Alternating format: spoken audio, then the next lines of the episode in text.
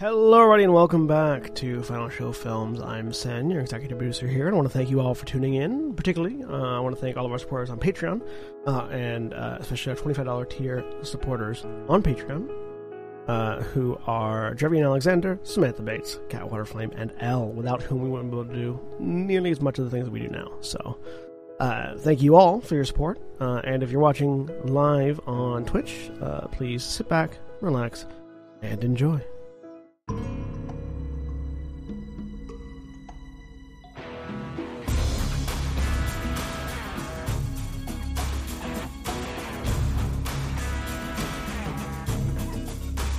Hello, everybody. Uh, I am Shani, and I am your game master for this Warhammer 40k Wrath and Glory uh, campaign. Uh, joining me today, uh, visible from the surface of Mars, is Jack. Hey everybody, I'm Jack, and I'm playing Aristarchus Dactull. He's a member of the Ordo Mechanicus, and very happy to be here. Mm. Uh, uh, visible from the surface of Krakoa, it's Jeremy. There you go.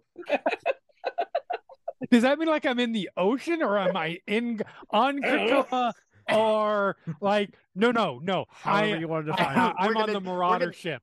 I I'm on the gonna- fucking Marauder ship because you can see me from the surface. That's true. Um, Hi, I'm Jeremy. I am playing uh, uh Remy Mera, um, uh, uh, uh, guy who can get you what you need. But can it get you what and you want? honestly would function better on Krakoa than he does on So much better. uh, visible from the front door of the library, we have Mara. Oh, I'm not there anymore. No, but you're not there. You're visible from the front door. They Mm, didn't say how. that's fair. Okay. Uh, hi, I'm Mara. I'm playing Tina, Ork Pilot. uh, visible from through that door that's right next to me, if it was open, Holly. Um, hi, I'm Holly. Uh, I'm playing Blair Hart, uh, Ganger Scum. Uh, I have to try and find two more of these. One really easy setup. Uh, invisible except on by visibility day, Sen. Well, I guess there you go. The good one. That's, That's that's, a pretty real good. good I- one. Really- yeah, that's really Uh, I've seen, I'm playing uh, Saras Artinos and uh, Black Lives Matter, Trans Rights are Human Rights, and this stream is powered by Syrinscape. Saras is a psyker. Hmm. Yeah, yeah, yeah. Saras, what Saras is is largely unimportant until I deem it to be important. She's an inquisitorial. Uh, Not a good enough reason to use the word deem. Uh, Yeah. that perfectly Uh, good reason to use the word deem. it's appropriate. And and visible from the surface of wherever is higher ground than you, Julia. oh, that's a good one too. I like that. Uh, hi, I'm Julia, and I'm playing Loroelle Fyre, the Aeldari Corsair. Sen, you're Yeah. grounded for not doing bits.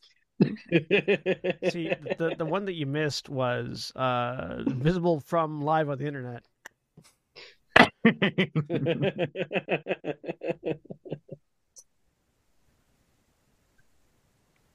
uh, but when last we left off, um, the party had done a bit of investigation. Um, with the permission of uh, Lord Malton Tandris, they were able to uh, inspect the former room of Janea Tandris and gather a bit of potential information about where she might have gone when she left the noble family, or rather was exiled from the noble family. Um, gathering as much intel as they could from the site, they then decided to uh, gather a bit more on the way down uh, with the uh, the inquisitorial agent of the party um, heading to the headquarters of the Steel Watch, the uh, law enforcement of the planet, uh, to specifically speak with the Adeptus Arbites agent in charge of operations in this hive city. Oh, Oh yeah, we should roll our objectives. Yes, you I was roll just rolling and letting letting letting Shani finish. Yeah, I was, yeah. I was I was going to ask you to roll objectives after I was done with the recap, but yes. Yeah. Um. The uh, after which gathering information, the group decided to split ways to find places to rest for the evening.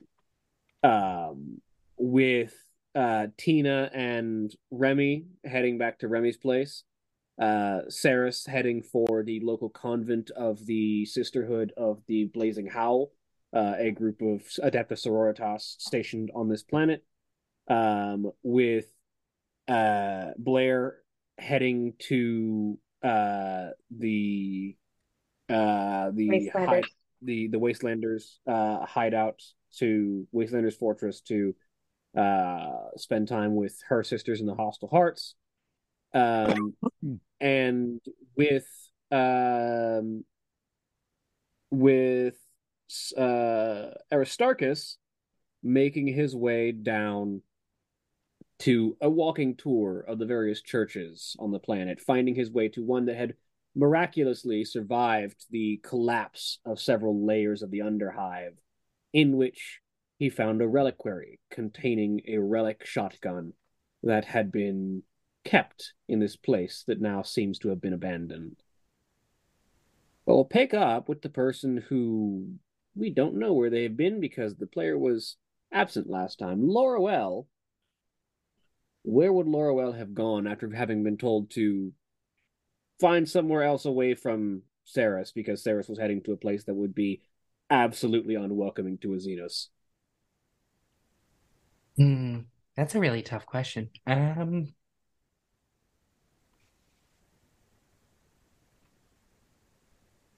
hmm.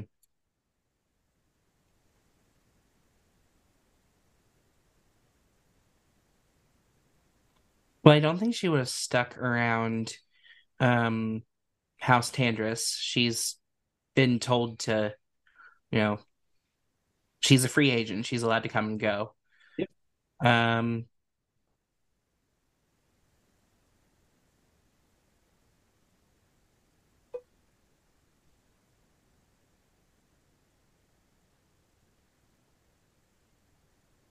I th it's gonna be very hard for her to sing like single-handedly do anything just because of uh xenophobia.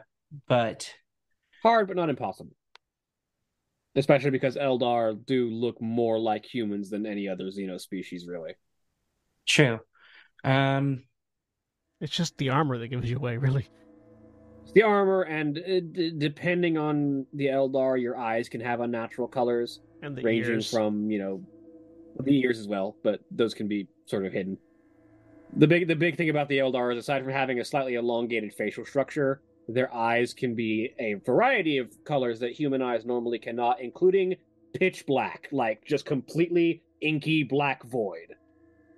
Her just- her eyes are icy blue. You just spock the ears and it's fine. Um, I think she still wants to look for more leads on Janaea. Um, so I think she's probably going to delve into some levels of the Underhive and start, um, like lower than we've been going, Mm. to see if she can't just start sussing out if anybody has seen the two of them. All right, how are you approaching this? Are you just sort of trying to listen in on conversations? Are you interrupting people to speak to them directly? Are you intimidating? Are you investigating? Um, I think she's gonna start start out by doing some uh eavesdropping in like a couple bars, and then if that's not really anything, hit really hard investigation. All right, roll me an alertness test. Your DN's going to be three to see if you can overhear anything that might be relevant. Awareness? Yes. Yep. No. And a Oh, complication. Ooh. and another ruin. Would you like to spend a wrath to re-roll two of those dice? Actually, I think I would. Start with two. hey.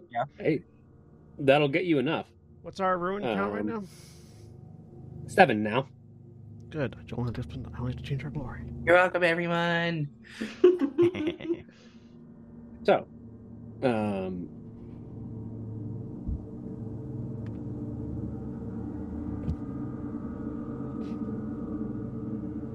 all right. This is this is a functional complication.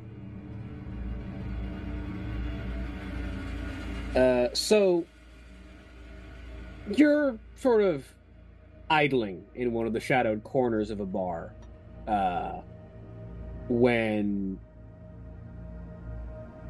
there is a drunken voice that begins to get very loud and you can't help but overhear the contents of what they're sort of slurredly saying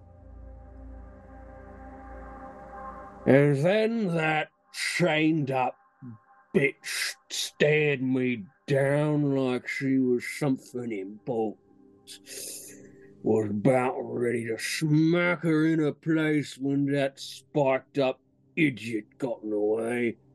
I swear if I'd had my shotgun him, he sort of derails off into grumbling.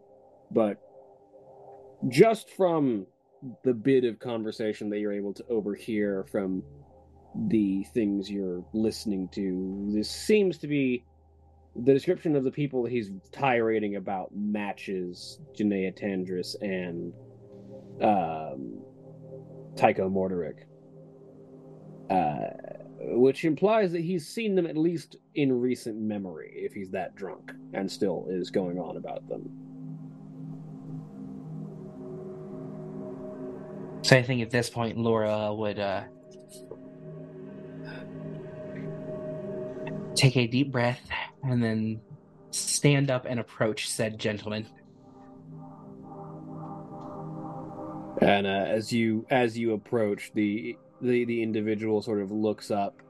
There's he's he's burly, but he's not by any means impressively armed or armored. It looks like there might be like a stub pistol on his belt and maybe a club that he could swing around. Um, he's not wearing much in the way of armor, like some old bike leathers and stuff like that.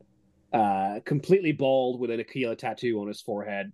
Um, uh, and then there are two or three uh, other individuals that are just sort of in similar states of inebriation uh, in conversation with him. And as you approach, he looks up.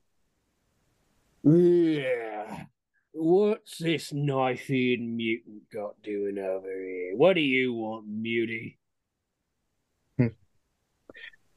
As much as I appreciate the uh, very, very nice compliments, we can do this the easy way or the hard way. I would like to go the easy way, but the hard way is more fun. So she will set down a bag of 20 crowns. Mm. The chained woman you mentioned. And the sparking man. Exactly where did you see these individuals? Roll me a.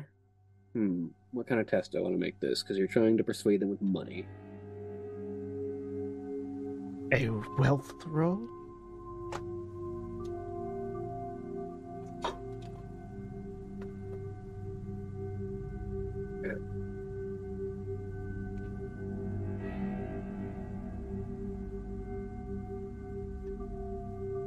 You're trying to get something out of them. You're not trying to convince them of anything. You're trying to get them to listen and pay attention. Roll me a leadership test, and if you want, you can expend that one of your wealth to add an extra to add an automatic icon to this. Okay. Your DN is going to be three. Okay. So I have to reduce my uh, wealth by one? Yeah. Cool. I am officially broke. Uh, so are the rest. Doesn't mean you're broke. It just means you don't have enough wealth to make influence on a on a role that cares about money. That's fair. So I then put. Uh, none of my money is mine. That's why I don't have any wealth. One bonus die. Uh, no, you just get you just get an automatic icon on this. Okay. So what automatic? So if you spend that one wealth, you have one. You have at least one icon on this roll. Uh, so right now that's Yeah, I'm you have two. If you if you spend your second wrath, then you will get a third one. If you if you if you if you can manage the roll, you only need one more, yeah, let's let's go for it. and you get it. Oh, by the way, what's everybody's objectives? Um, since I'm in the spotlight at this moment, uh, employ knowledge you learned from an earlier path of your life to the current circumstances. uh, gauge the approximate inter- interrogative breaking point for an individual. Reminisce about a forge world you have visited and compare it to your current location.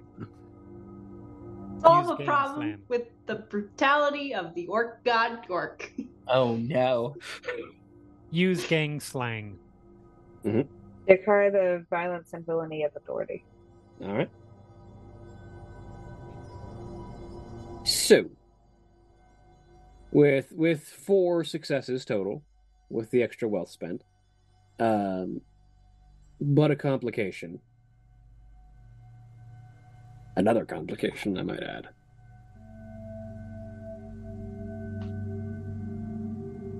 Uh, let's see. Do you have an idea of what you might want to do with this complication? Yeah, yes. Um, but it's gonna. My guess is he's too drunk. Like he could remember the floor, but definitely not where he was. Mhm. So, uh, you slide this stack of thrones over, um, and he looks at it for a second. Hmm. You all right, Muty? Got proper respect, he says. Then he sort of reaches a ham hock arm over and sweeps the stack of thrones in. I saw them not two days ago. Down near the sewer junction, where all them. Uh, what's it?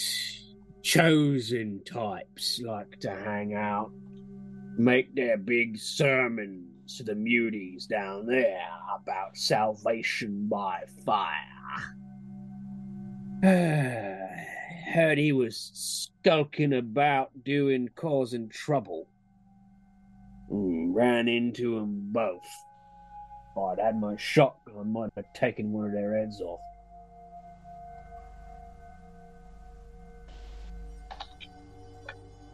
I'm sure you would have.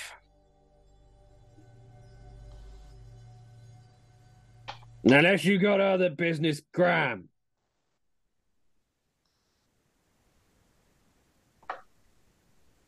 Um,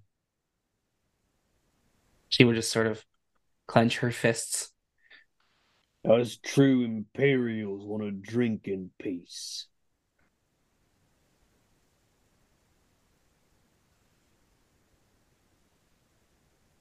When I learned the path in the negotiator, I learned when to walk away. So,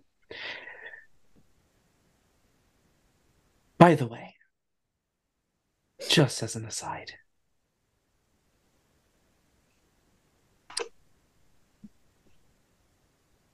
and she will lean in real close and just put a hand on the table and get about two four in, two to four inches away from his face. Listen to me, Mon-keigh. The next time you insult me to my face, I will make sure there's not a breath left in your body. Roll me intimidation.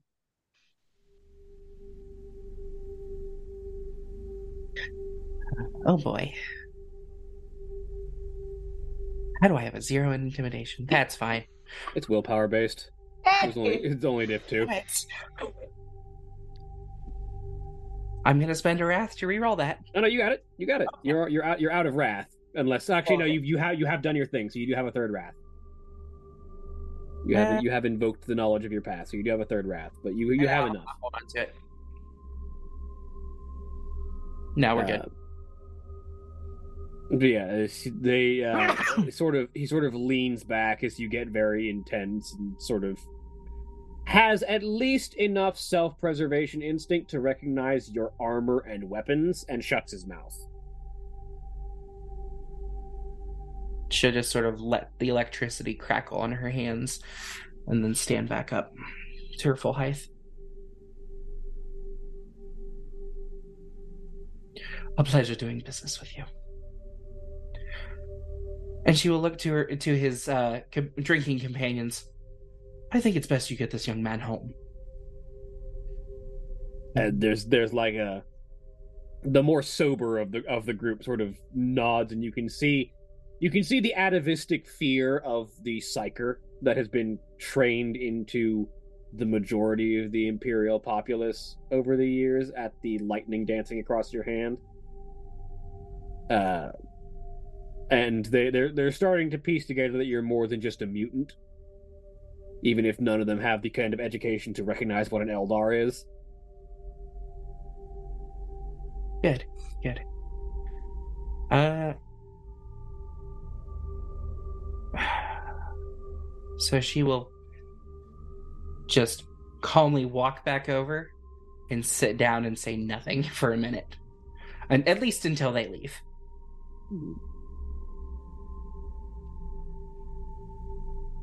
And eventually they uh they haul their drunk ass friend away. Uh, and you are left alone with that information. I don't think Loroelle actually has a way to contact any of the rest of the group, does she? Possibly not. No. Uh, yes. Oh no, you actually you that's correct. You do all have Vox beads at this point okay. Yeah, we because got them. Aristarchus was able to procure those for you. Oh, yeah. We'll totally not abuse this information. And Vox, Vox beads are easy to hide. By the way, they're literally comm beads. They they either go in your ear, on your throat, and they're easy enough to work with. Loroelle will switch her frequency to Aristarchus.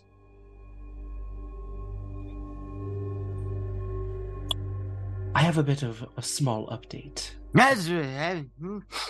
yeah. Miss Loroelle. hmm? Apologies. I have a bit of a small update about our uh, newest quarry. Oh, very good. So, a rather drunk idiot um, informed me that his last sightings of a chained up bitch and a sparking man who were down near the sewer junction near a rather unfortunate locale. Uh, the uh, the sermon spots of the chosen Chosen are those uh, muscly lads what take a bit of a uh, zealotry religious bent for their veneration of the emperor himself, innit? Mm. Yes.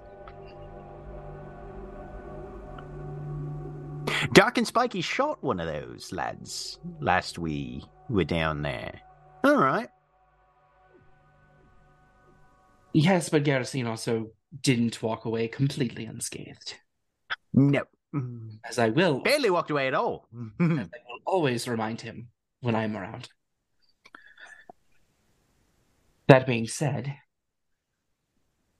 it's not the best news I could find, but it's something that gives us a direction to go to. oh, we've got that. And we've got whatever church they uh, met at from them frequencies that we collected. So those is a couple of data points that maybe uh, Madame Artinos would be able to prioritize for us. Excellent. Um, I hope all's going well on your side. Everything is very normal up here. That's fine. We're doing great. How are you? Hmm?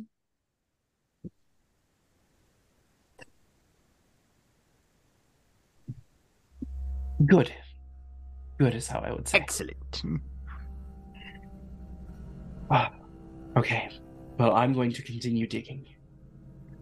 Stay safe. Don't get into anything too dicey. Call if you need anything. Will do. Roll me an alertness test while you when you leave the bar, Loroelle.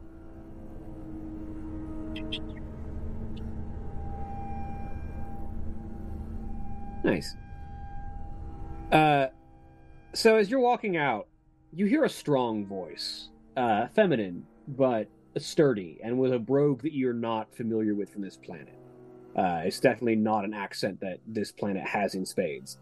Um, and it comes from a couple blocks down the way, and it it has the telltale timbre of someone who is used to authority and likely has at least a good gaze on everything around them. Um, and it's uh, the the voice you hear.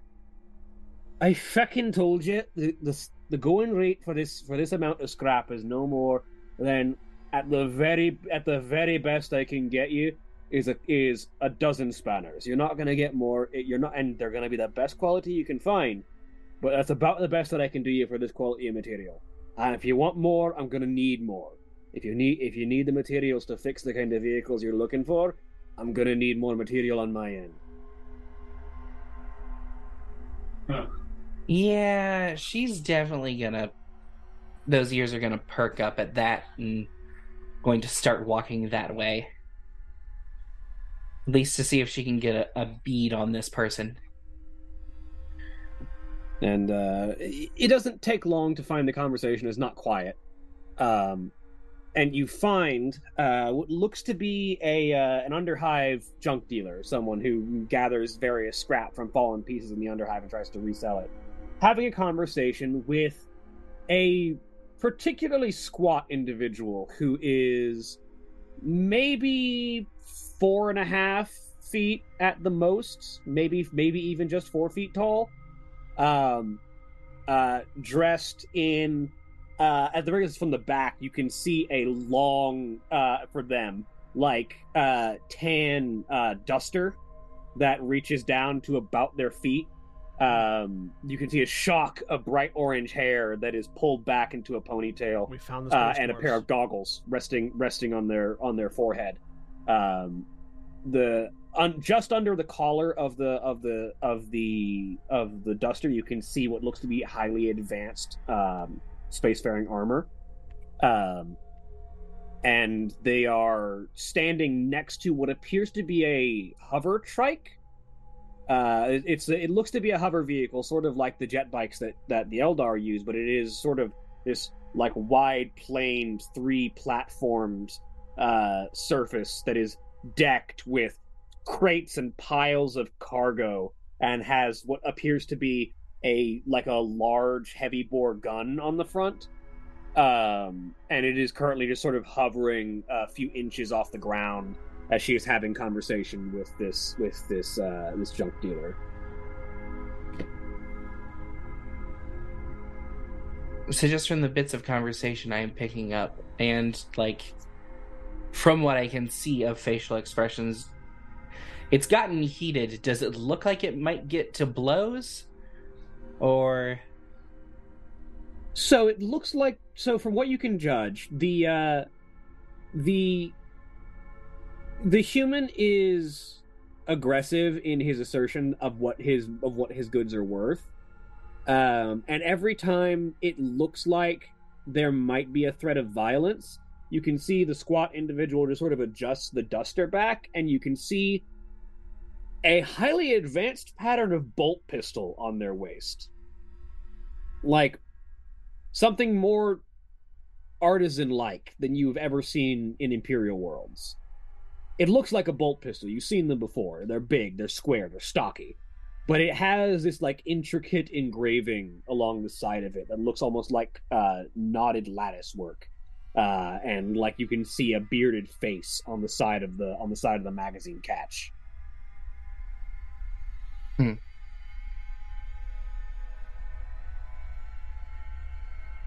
yeah, she's gonna get a little closer.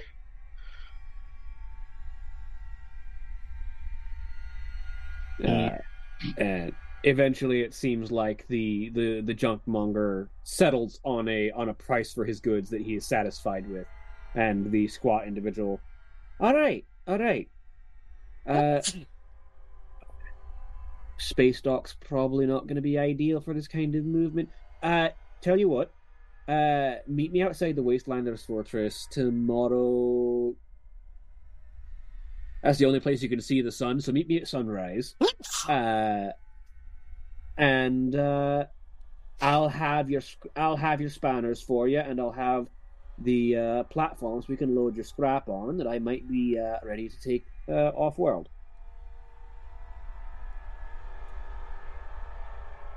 I've got plenty more business to do around here, though. So, uh,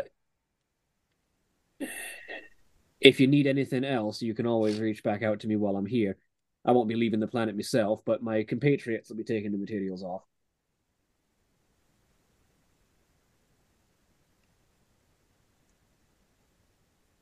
And you sort of they they shake hands finally. Uh, and having realized you were there but not wanting to finish up their business yet, the squat individual turns and you can see this sort of like square jawed but still markedly feminine face with these sort of bright green eyes uh, looks up at you from, and as you see the front of it, you can see the duster is open, and yeah, it's an advanced set of highly uh, intricate looking body armor that has a like a flashlight in the in like around the collar of the of the chest and a series of intricate like uh a similar like those lattice knot works uh worked into the metal uh the main body of it appears to be sort of bright green um, where there's sort of a dark brown leather underneath in the interlocking sections between the plates.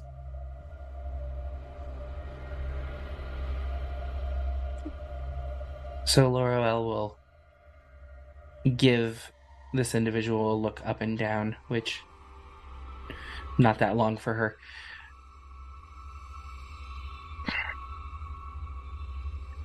I couldn't help but overhearing the uh, business transaction. Oh, and uh, what brings uh, a lone wandering Eldar like you to the underhive of a human planet? Of a human planet? Looking for answers and looking for an individual. Well, a pair of individuals. Huh. And you come and you come looking for the lone kin that you can find. As it seems. Well, I might have some form of information, but you're going to have to give me more to go on than that.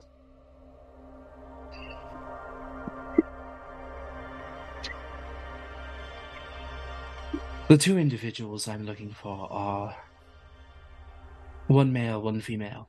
A the most prominent feature, the the woman is in chains. The male It, he he was obvious psyker, right? Or No, the woman is the psyker. Okay. The male is just a soldier. Wearing spiky armor. a soldier wearing spiky armor. The woman has obvious signs of being a psyker. Both human, as far as I'm aware.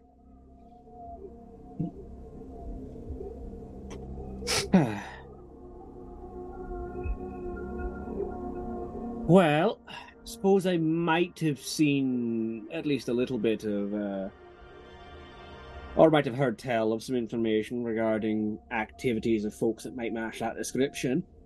Uh, what's it worth to you?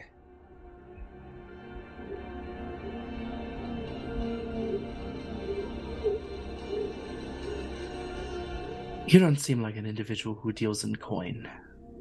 Ah, got that one, did you?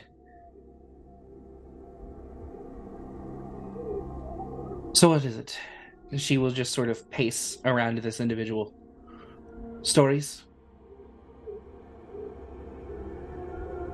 Returned information? Uh, perhaps trinkets from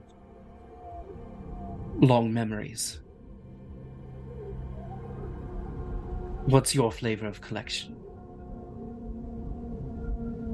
Well, I'm out here on business, and uh, while I suspect you're probably not going to be able to bring in the kind of raw materials that will be uh, worthwhile for a business deal, I think uh, you might be able to uh, fulfill some of my hobby interests. So, I, uh, we can trade stories and knowledge and information if you can satisfy my appetite for uh, good tale and good drink and better company. I might be able to share a bit of information with you. But down to we'll get to down we'll get down to the brass tacks of business in a moment. Uh, what's your name? Loroelle Fyre. Imahuri. Pleasure to meet you. She'll think for a moment and then reach out a hand to offer to shake. And she'll reach out and take it.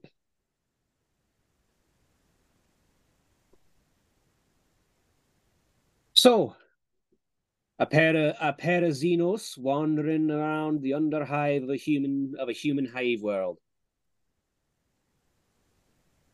What brings you here? How'd you come? How'd you come to this place? Hmm. There's her name in the roll twenty chat. That is a uh, centuries long story. Uh, sounds like a good enough trade.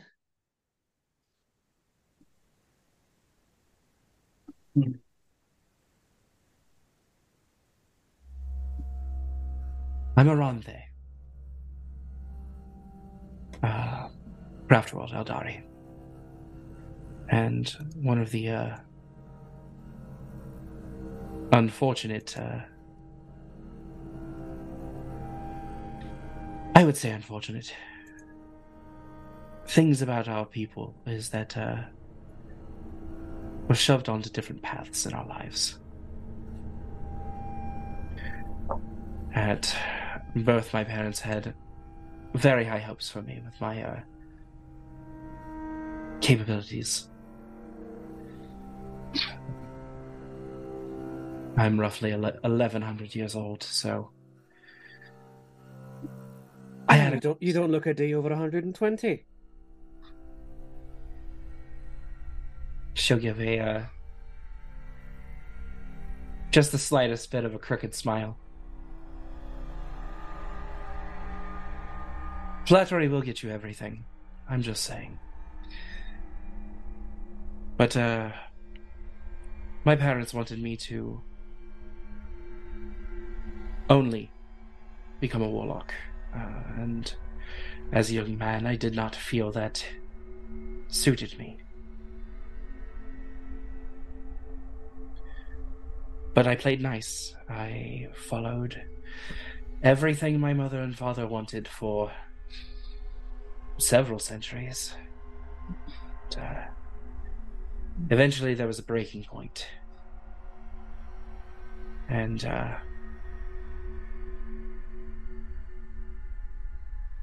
I didn't want it anymore. I didn't want to be a warlock for the craft world. I didn't want to follow in my parents' footsteps. I quite frankly, I just wanted off of the fucking rock. Ship. Sorry. Can't say that I can't say I'm quite familiar with that one. But to be fair, your family units are sort of different than ours. Very. Uh, I'm. She'll sort of squint at her. I don't know what you know of Biel-Tan, but uh, that's one I of the one of the craft worlds. I'm not too familiar with their individualities. I know a little bit, but our, our dealings with the Eldar tend to be superficial. What exactly are your dealings with the Eldar? Oh well, I come from the kindred of the doomed, uh, of the Urani Certa Regulates of the Leagues of Votann.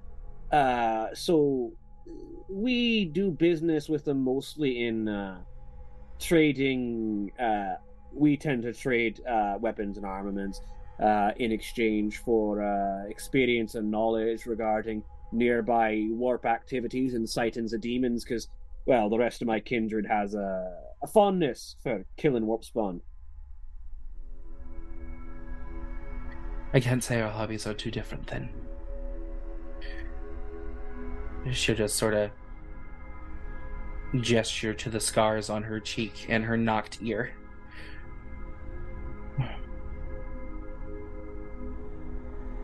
Well,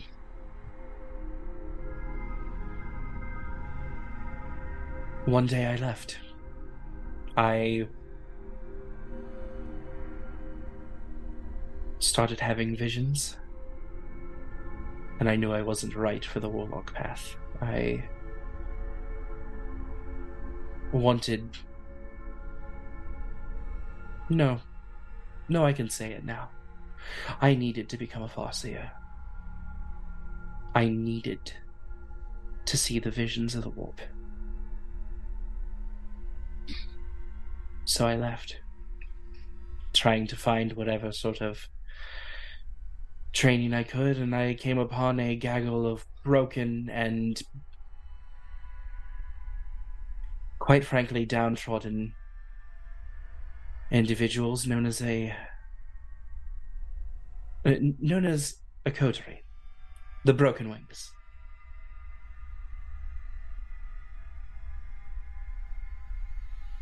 spent a couple centuries with them sort of hijacking whatever floating spaceships we could and uh, killing any survivors had a bit of a falling out. Came back, killed a couple members, uh, simply out of spite. Had a small tryst with the leader. Fantastic lover, but unfortunately, the man didn't have a head on his shoulders. Mm. By the time I was done, Ain't that typical? Germany.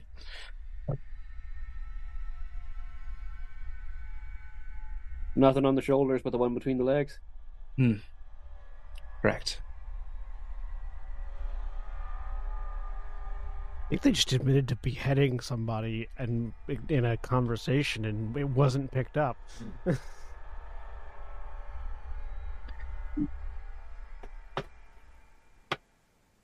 So my days with the coterie uh, didn't last much longer after that.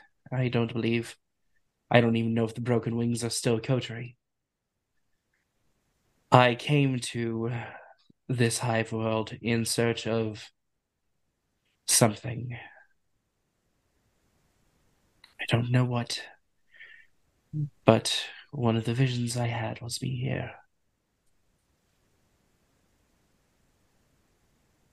So Well, it's quite the tale, and I imagine it's not all of it either. But I think you've earned a bit of information. But it is getting late. Uh, there's business to be done in the morn, and uh, I think you, like me, aren't too welcome in the random places where the humans can find places to stay.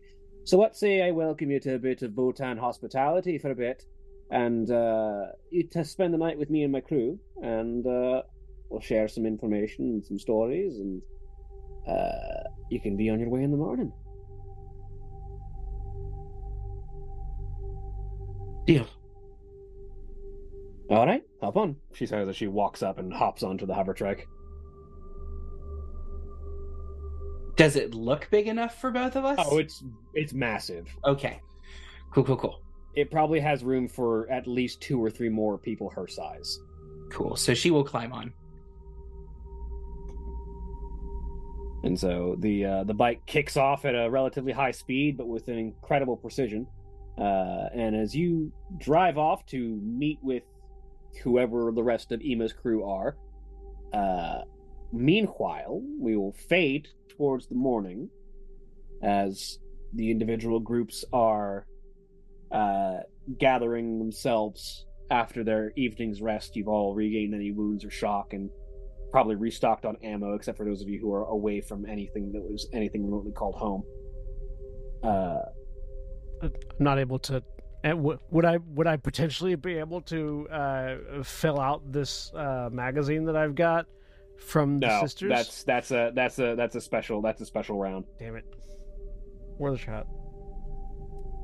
Uh, but uh, Um, I would uh, sort of it, during morning, like during the various morning rituals that I have, uh, would like to try to get and, and that the sisters have. Would like to try to get a sense of where these this particular convent sits as far as uh, concerns regarding psykers. Um, because I because I know I know that majority of the sisters of battle are distrustful at best of psykers, um, and outright hostile at average. Um, so I'm just I'm just trying to see gather some more like insight as to this particular group while I'm doing my morning stuff. uh, roll me. Uh, you roll me insight. Say hey. It's not hard. Sisters aren't really subtle. Two. You. Um, this convent is unique uh, in a lot of ways. Um, their worship um, largely seems to be devoted to. Uh, there, there are many states of the emperor in in in its in in his telling throughout history of his place uh, in in the cosmos. There's tales of the emperor at the height of his glory, the emperor the, the emperor during the crusade. Uh, there's the emperor in service, who is the emperor who is skeleton on the golden throne. Um, there is the emperor on Terra, uh, which was his time before the Horus Heresy, uh, when he retreated to Earth to complete some grand plan. Um, there is the there is the emperor ascendant, when he conquered uh, Terra and Mars and brought them into the fold to establish the Imperium of Man for the first time and set out to conquer the galaxy. Um, this convent, more than any, is devoted to um, the emperor that was known during, as as the stories tell of him, the emperor as he was during the final days of the heresy. The emperor who also known as the emperor in grieving. Um the the emperor who was as as the myths tell saddened by the betrayal of half of his sons uh and in and for the for the love that he felt mankind could not bring himself to the final battle until the greatest of his sons the angel sanguinius was struck down and thus his godlike fury finally kindled struck down the arch traitor horus uh, and eliminated him from reality.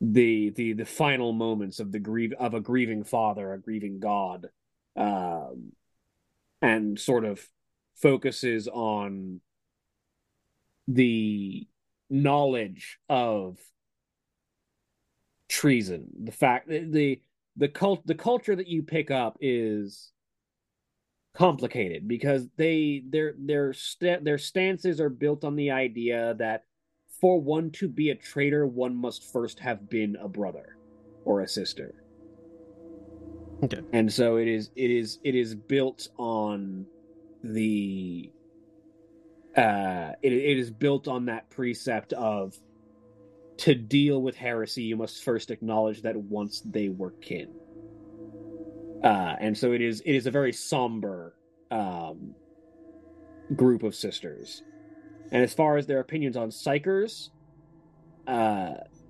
they seem to be of the idea that it is a burden.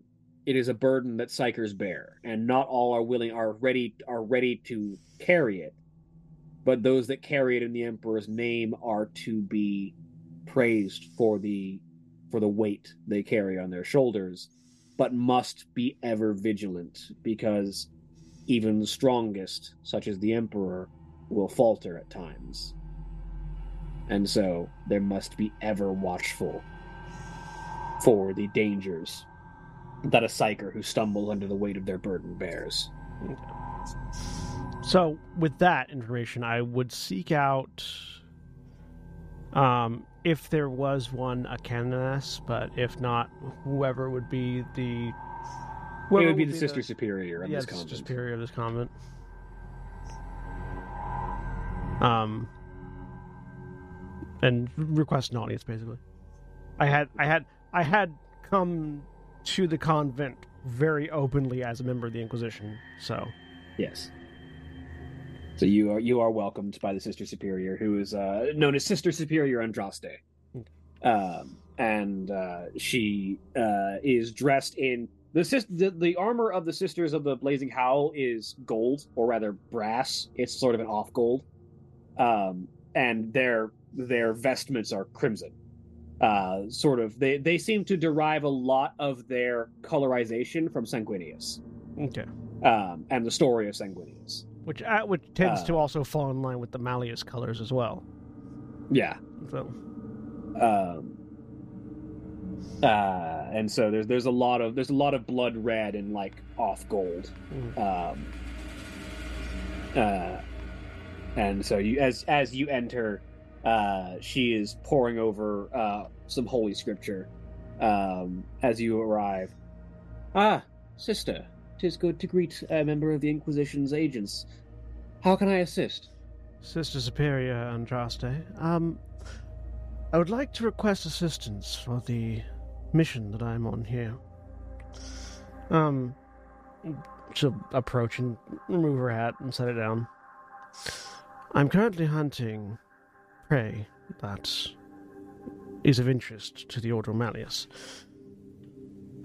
And in that process, I have discovered that this traitor that I hunt has taken into captivity a sister of mine. And and she uh she'll she will phrase say I might not have said the said done the inflection correctly, but will do the inflection that military psykers do to refer to other psykers, Mhm. which is a thing Yeah. in the setting. Yes. There, there is there is a way that a psyker talks when they are referring to another psyker. Yes. Um, and yeah, she, her eyebrow raises, her, her eyebrow arches for a moment, but she nods. And you wish this sister of yours freed from her from, from her imprisonment. I seek to save her from a path that will spell her doom. There is only one destination for those who are taken by the servants of chaos in the manner that she has been, and used in the way that she has been. And I would not wish that on my direst of enemies. It is a heavy burden that you seek to take up, the shouldering of another. In resting here. And- Oh, go ahead. She does pose dangers to all. Yes. In resting here, I have felt my mind at ease. The holy sacrament of the sisters here keeps the warp at bay. I would request that if I am able to take her into custody, that I might bring her here to try to set her on the right path, if possible.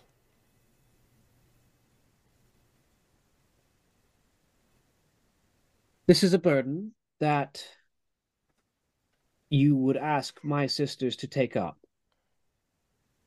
It is one that I am willing to accept on the condition that my sisters and I will be the judge of her character. If we deem that she is unfit and unable to be saved, she will be dealt with. It would be a kindness.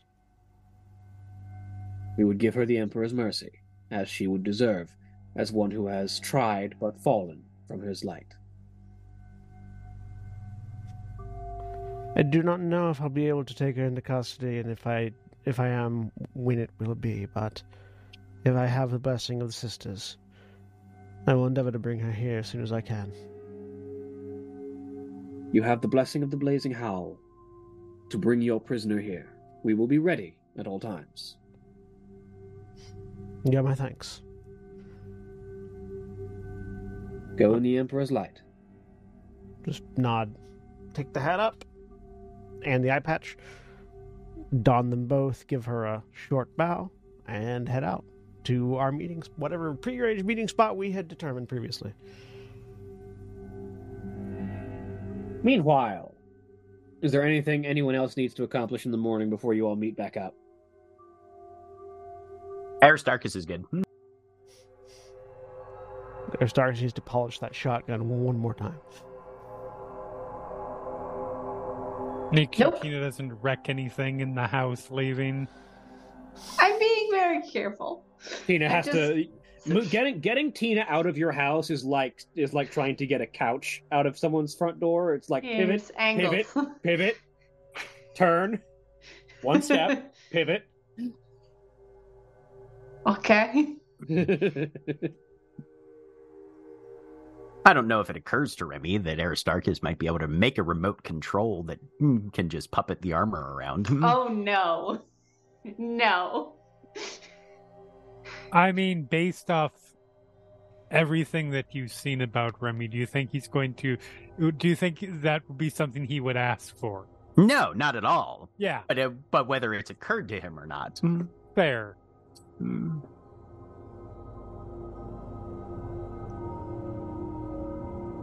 But yeah, no. All right. So the majority of you um, meet back up. I don't know if you established a meeting point.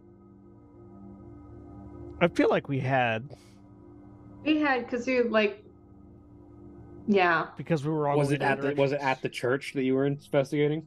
I think so. I think so. Yeah. yeah. I think yeah, I think it was the coordinates of the church, but like off center. There Yeah. was Yes. very clearly stated Mhm. we're not meeting at the church, we're meeting near the church. This Correct, spot, you know, kind of thing. Yeah. Mhm.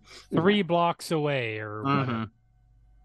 Whatever. Just one of us sitting at the church, like looking at a watch. It's been two hours. Where the fuck are they? Waiting for you way over here.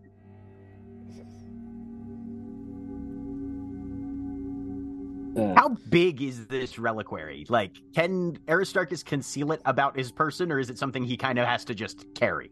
uh, it's the size of a guitar case. Okay. Hmm.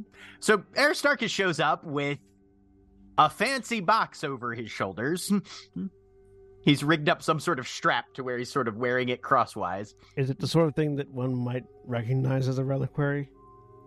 I mean, it's very obviously a reliquary. Yes, it is. It is. It is covered in holy seals uh, of both the Ecclesiarchy and the Mechanicus.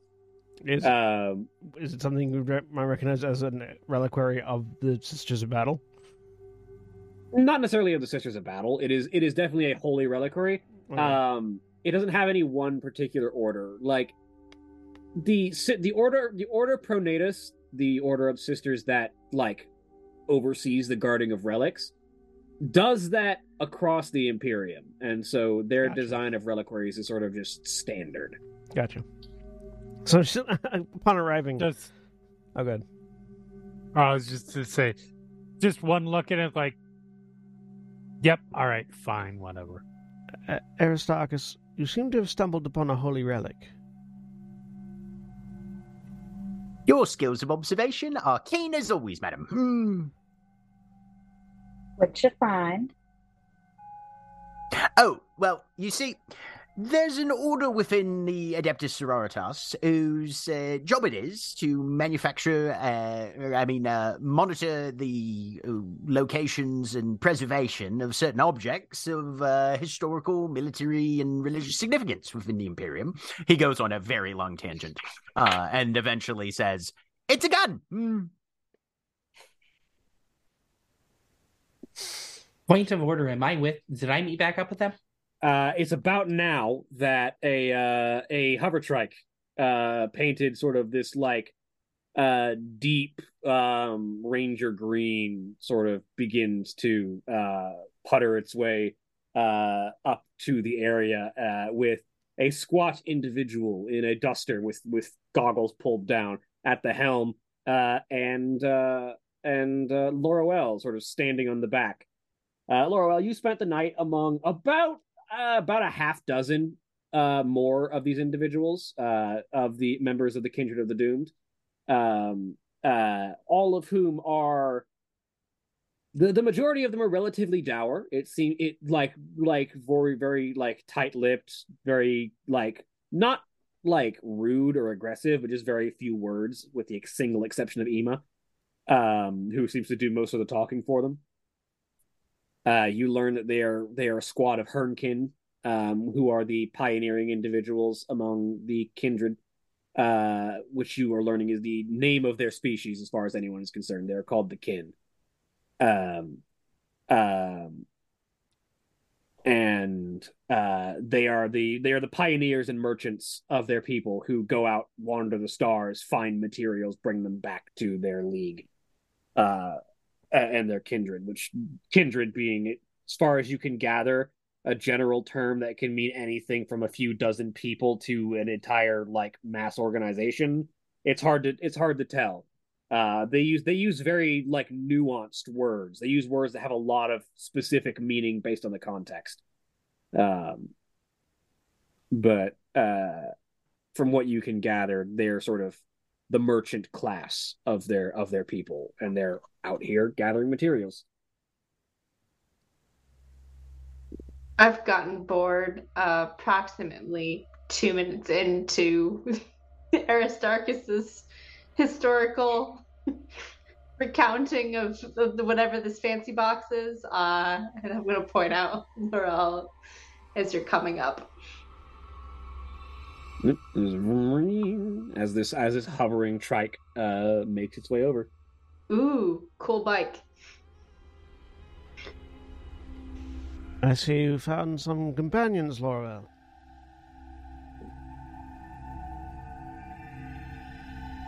Ah, she's just uh offered a bit of companionship for the evening last night, and I figured I'd uh, repay the favor by offering transport to where she needed to go. At least you didn't have to deal with a walk of shame. There's there's just a raised Why? eyebrow from the from the- Completely from flat squat face from individual. Sarah. Say, that was a very particular phrasing that you used. This completely flat understand. face from Saras. Loroelle will also just sort of raise an eyebrow and then look at Ema.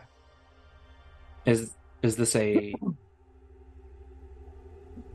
and she will look back at the, uh, her, her companions human saying that Uh, from my understanding, uh, they tend to read a lot more into situations than actually are there. Good. Sh- She will step down from the bike. well, uh, you have my uh, frequency. Of course. Hopefully, hopefully we will cra- cross paths again. Ah, it's wonderful swapping tales. Uh, if you have any need of us, you know where to find us. Well, you might. We wander. Aristarchus has just been ogling this vehicle the entire time that it's here. Like, in the 45 seconds of conversation, he's already over, got both hands and a mechadendrite on it, and is, yeah, no, he's going nuts. Uh, the the instant one of your mechadendrites uh um like begins to graze over the surface of this vehicle, there's a and a bolt pistol, very ornate, very very specialized, is pointed in your direction. Please don't. Apologies. No. Snake the mechadendrite back in under his his uh, his robes. You will have to uh, give pardon to Aristarchus. Uh, I'll yeah, the fancy tech boys think out think all technology in the galaxy is theirs. This is a lovely piece of work. Hmm. He's just very enthusiastic. Hey, that's my bike, and I thank you very much not to try and take it apart. Was it? Oh, I didn't realize that was an option on the table. Hmm. It's not. We seem to be operating Very- from the same guidebook. Hmm. It very specifically just said it's not.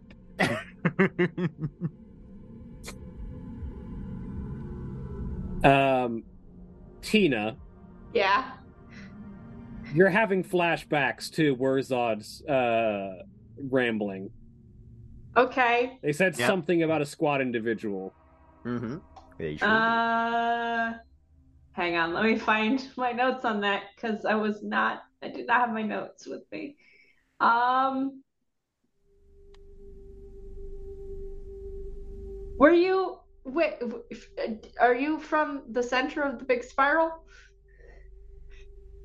Uh, the, the the the this individual sort of looks up at Tina. Like, there's been a wary look at Tina the entire time, but Tina hasn't looked to be aggressive yet, and so they're just sort of. I, uh, you could see, you could say that. Okay.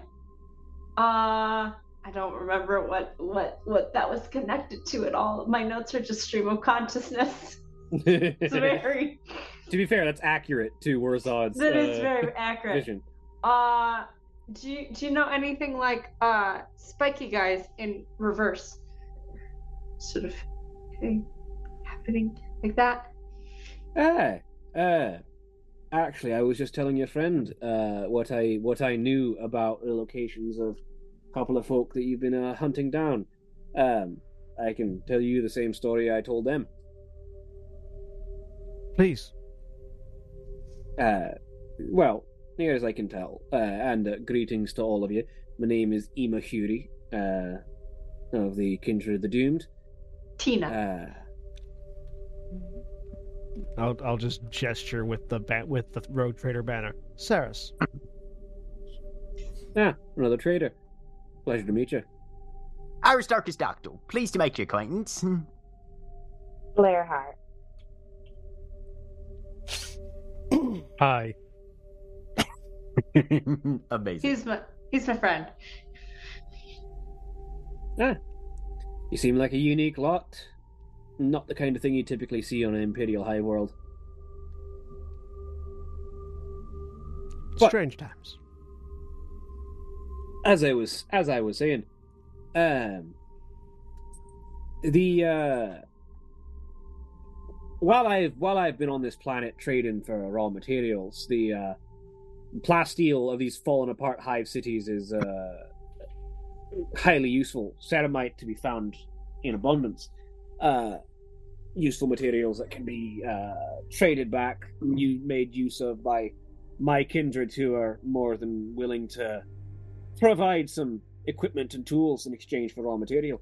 Uh, there's been constant rumbling uh, going around of uh, folk uh, what stand out from the rest of their, of their company on virtue of spikes, uh, making their presence known in certain regions of the Underhive. And some of the folk I've been trading with have asked for specialty arms and ammunitions to help protect them from things that might get a little bit more dangerous. Oh. Caught the eye of uh, myself and my crew because, well, uh, my folk uh, tend to have a bit of a penchant for uh, taking out things that are of the spiky variety, if you get my drift. Um, uh, and uh, did a little bit of digging and a little bit of investigating, and uh, shot down uh, a couple of uh, these random uh, cultists wandering around. Found out they've been gathering stockpiles of uh, materials and weapons from uh, all over the Hive City, and found out where that was. Uh, apparently, deep in the territory of some other gang that they're uh, encroaching on. Not that anyone knows about it, because apparently they keep their, their this other gang keeps their grudges well hidden. Uh, but uh, figured while we're on the planet, might want to liberate some of those supplies from them. Figure we could use them better than they can. A grudge? You lot, uh, I guess Tina, You a grudge is when you get angry at somebody and you stay angry at them for a very long time, and then sometimes you do something to pay them back because you're angry at them. Hmm. Uh huh. Uh huh. I know that. But just thinking. You mentioned that you provide specialty weapons to deal with enemies of a spikier variety. Aye, we've got a few tools that are quite good for handing out death to uh, followers of dark powers, and uh, especially good at punching through the uh, the guises of those who shouldn't exist. Should I say?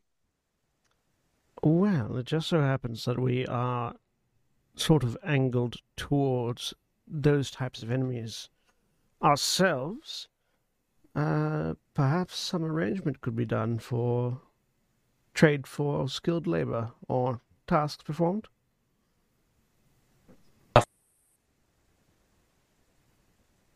Ah, I suppose there's an amount of trading that could be done regarding that. Hmm. Tell you what, you've got ties to one of them rogue trader families, the uh, big folk that uh, do all the trading for the Imperium. Absolutely. I think there's some work to be done there. Uh, we'll have to talk more about it, uh, if you don't mind my uh, sticking around for a bit. Certainly.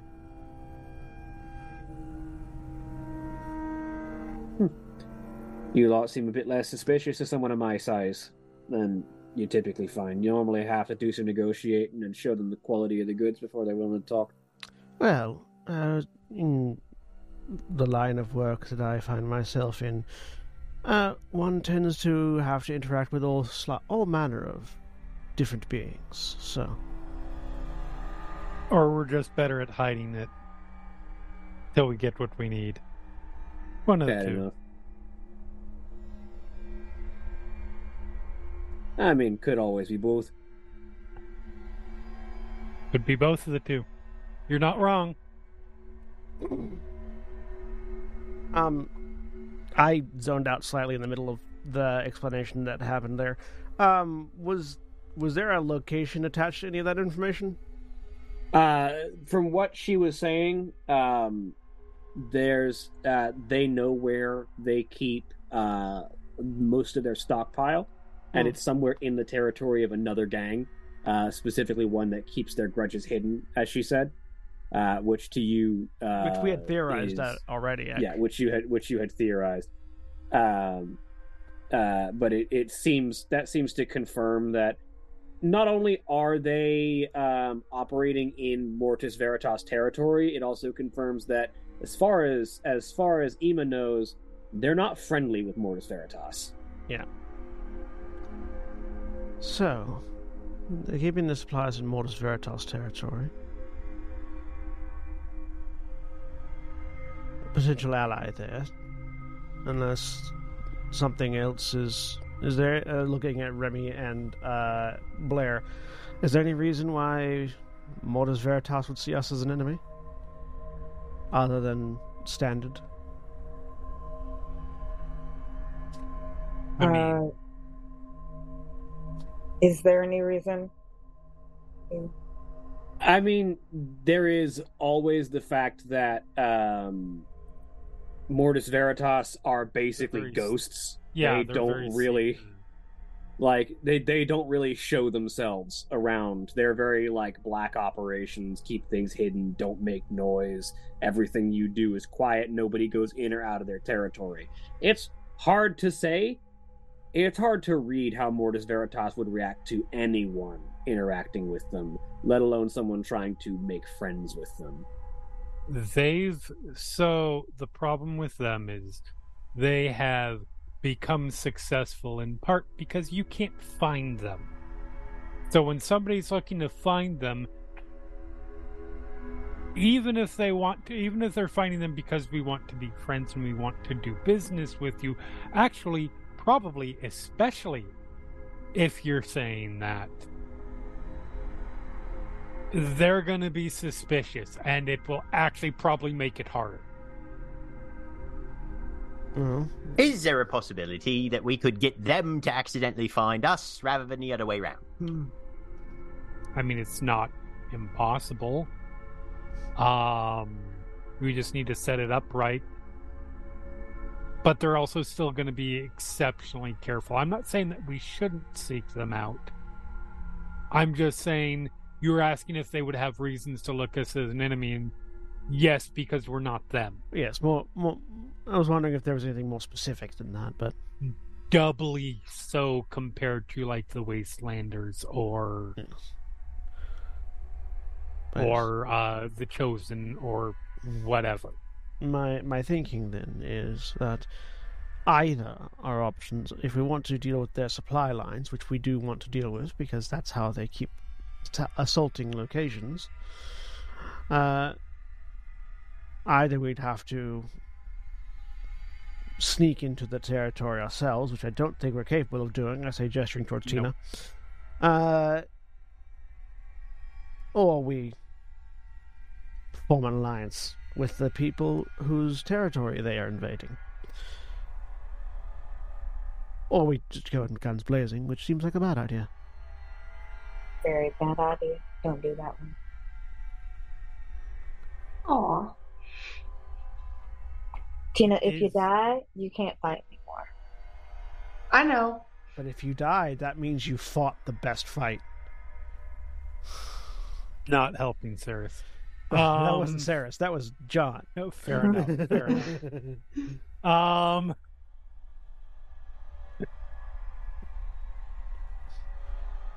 would I potentially have a line of contact to anyone? That's going to be a tough one. Um, roll me. Like, I don't know a... if the scrounging thing will help. Yeah, roll me a cunning test, and you can use your scrounger ability to add the the double rank dice to it. Okay, Or extra bonus which dice. is An extra rank two, four so add dice for four- you? Add Yep. four dice. Yeah, Damn. just straight cunning. Yeah. because cunning is a skill, not a. Not bad. Well, I. sh- I no, um, Well, How's damn. All right. Wow. Whoa! Holy yeah, cunning is one of my better fucking The folks- abilities. You this is what Remy does. Remy makes connections to people to do shady shit. 11 successes, Beautiful. five of which were exalted icons. Beautiful.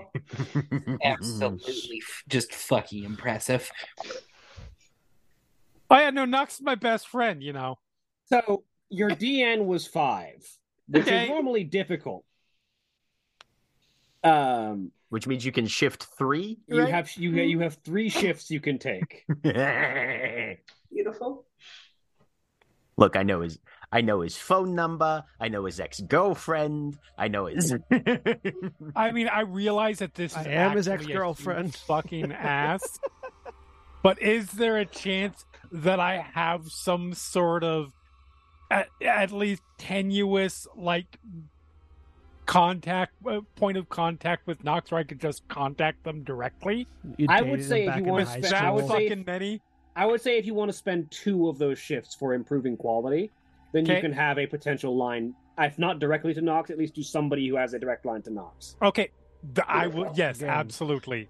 Again, I really feel like the line should be, yeah, no, I've got his cell phone number. He left it under my pillow one night. And then you got one shift left. Uh yeah, I still don't remember what all what, what all the things you can do with this. Uh, you can gain information. I'm in which case you can, yeah. you- yeah, you can ask me a question related to it. You can further improve the quality. You can, uh, you can't really improve speed because this is recalling information. Right. Or you can shift it for a glory. You know what? I will just shift it for a glory in this case. I feel like I got everything I needed to out of my 11 fucking successes. All right, we got a glory in the pool. One glory. Hell yeah. All right. One day I'll be a player in this game and I'll get to spend all that glory on murdering people. But uh, you will be rolling, so it means you'll have so much glory that it will be meaningless functionally. Yeah. As But then everyone gets a- that glory. Well, no, it, unless I'm running the game, in which case then they will be failing every roll, no matter how many yeah, dice that's they roll. fair. That's fair. Um, but uh, yeah, so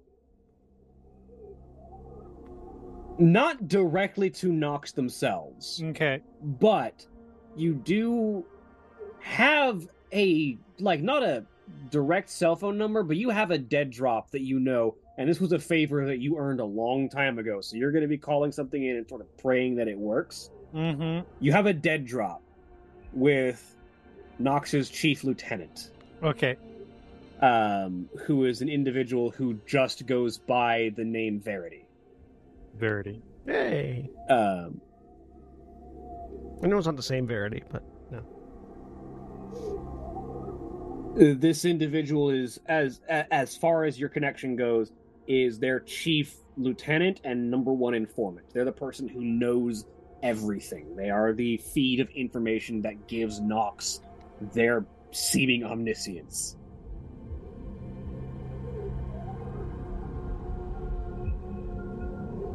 All right. So this is. Just give me a reminder right now, sirs. How important is this? Well, this is uh, the only way that we're going to get to cutting off the supply lines for a terrorist and traitor who is seeking to turn the Hive City into a All right, demonically fine. infested hellhole. Fine. Their problem. No, I can get a word to somebody in the group or in the in in the gang. Not right like it's not going to be an immediate connection, but we I can get word to someone. we have other leads to follow as well. So while we wait,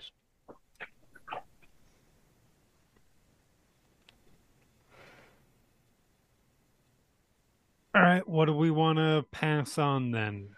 Um, we are aware that there is currently a thorn in their side, operating in their territory, and offer our assistance in ridding them of it. That's the best as I can think of, unless you can think of something better. I don't know that they're going to take that bait because that not take the bait. You know what I mean. Yeah, They- yeah. Take us up on that because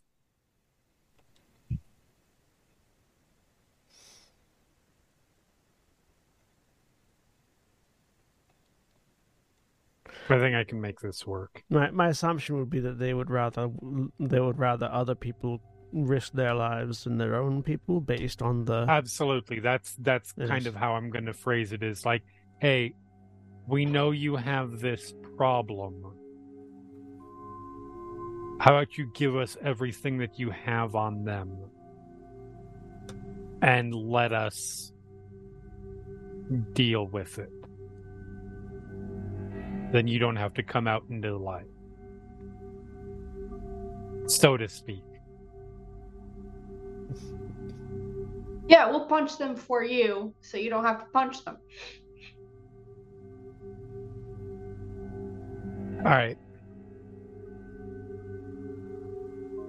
Aristarchus honestly looks at Tina with, if he didn't have lenses over both of his ocular sockets, very wide eyes. Tina has suddenly realized some people might not want to be punching things all the time. which is very like. I don't understand why, but But it but, happens. but you've like- wrapped around, Yeah. but you wrapped your head around like the fact that that might actually be true uh huh. Yeah. For whatever level of absurdity it is. Hmm. Well, And he Well- kind of just reaches up and pats you on your very power armor encrusted bicep. Hmm. is that is uh, this something you can do on the way to wherever location of churches, or oh wait, no, I churches will nearby, right? probably meet up with you because I'm assuming it's eh, I'm assuming it's not conveniently on the No, way. you have a dead drop that's a ways away. yeah. And we're right next to the church that we were investigating. I will have to. I will have to. Need a ride. An hour. I'll Ema be back. says. Huh? Need a ride. The dwarf says. No, I should. Um, I should just go handle this by myself. Better If enough. there's a bunch of people with me, then odds of it being successful probably go down. Better enough. All right, then we'll continue on to we'll continue on to our uh, scouting here, while you go handle that. Yeah, all right. Be safe. Keep in touch. Well, do what I can. If if if if you don't hear from me, then assume that you heard from me and I was screaming. Are you sure you don't want like I'll be at least one fine. person to come with you? I'll be Not fine. alone, huh? Are you sure? Blair, I have I, I I have maneuvered my way through this space pl- for quite a long time, just like you. I'm fine. You sure?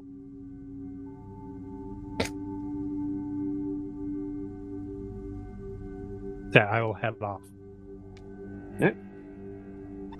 The rest of you make your way towards the church. Uh, and it is Something, something, get me to the church on time. it's big. It's a big church. Like it it by like imperial standards, it's probably small to middling sized, but like by our standards, we're looking at like St. Paul's Cathedral.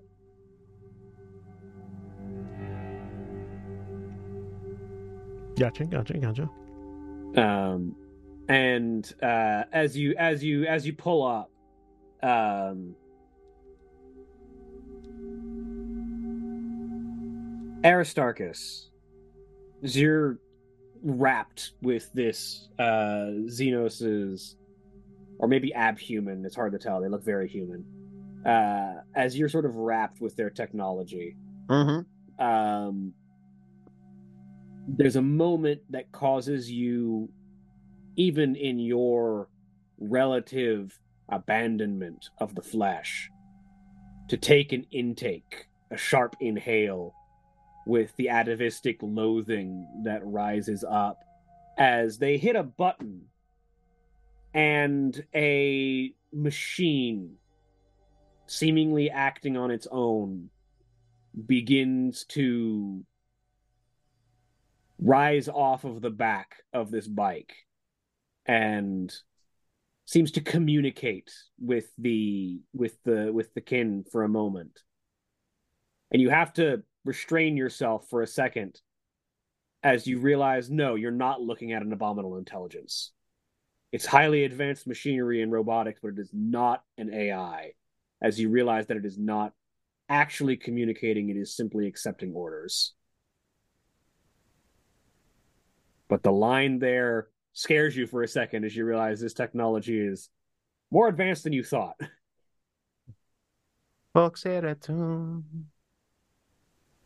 He makes a little gesture in front of himself. Hmm. Do you For the have a lot? uh sorry go on Do you have a lot more uh, tin back with your people? oh aye we've got plenty of uh solid machinery weapons equipment all sorts of things uh she says as she sort of adjusts a couple of things. And for the rest of you what you're looking at is it's almost like a floating like torso head and shoulders. Like it's got like the vague outline of the torso that looks very similar to the to the design on uh this individual's armor. And then the shoulders just sort of end in these two small repulsor knobs that just sort of seem to be carrying it in the air. And it has like a pair of very spindly mechanical arms that reach out off of its torso to grab things, and it has this sort of sleek golden dome for a head. It's completely featureless, no eyes, no face, no nothing. Um, Oh, is it like Death Trap from Borderlands? kind of. Well, uh, I can Gaige's you. Gaige's floaty robot that's mostly just like a tortilla chip. kind of. Only it's more. It's more of like a dome. It's okay. I can I can actually get you a picture.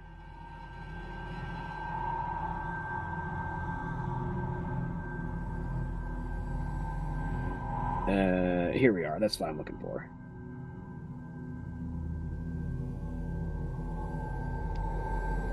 Here we go. In the Slack channel.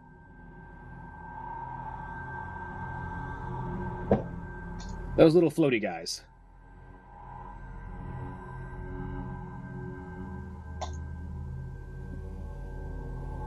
Okay. Cool. Yeah, Nice. This one, ha- this one has like a pair of spindly arms that appear to be holding uh, like an auspex tool of some kind, and then like a free hand. hmm I appreciate how they're Yeah. all conveniently hovering above piles of junk. Yeah, that's how they. That's Okay. how they get the That's floating how, effect. that's They're how just- they hover. Yeah, yeah. yeah, that's, Yeah. they. They they've done a really good job of not having to use too many of the just like basic clear bases. They Yeah. they mostly just have like floating connection points. Yeah, no, it does great. It's brilliant. I like it. It just it does draw attention, but it's great. Fun. And yeah, this one this one seems to like the the lower end of its torso seems to end in like a cable winch that it can like hook things onto. The- The one on the left. Yeah, basically. Only instead of a gun and a hammer, it's got like a tool and a free hand. So after his initial sort of like heresy, terror, revulsion moment, Aristarchus wants to kind of look at this thing and try and sort of place it. Does it seem to be functioning kind of similar to his servo skulls for them? Sort of, yeah. It seems to be a highly advanced servitor, the kind of thing that you would see on the scale of a servo skull. Okay. Um, its machine spirit seems to be capable of accepting rudimentary commands very easily and uh, seems to be able to perform various tasks. okay.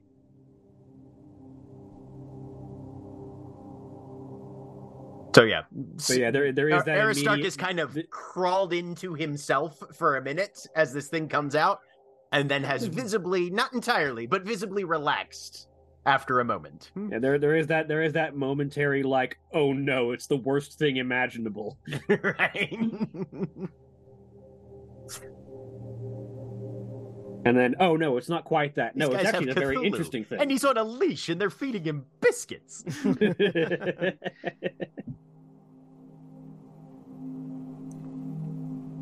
um, but then it, it sort of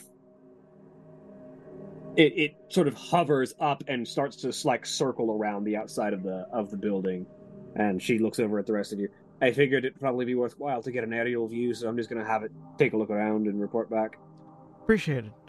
Um, does this building seem occupied? Uh, it appears to be completely abandoned, as far as you can tell. Okay. So I'm just going to head up to a door. And walk out to one of these massive doors and push on it. It's heavy. Uh, you might be able to open it if you lean your entire weight into it. I could I subtly use my brain to open it while I push? Do you have a? What's your telekinetic powers? Um, I have. Hang on.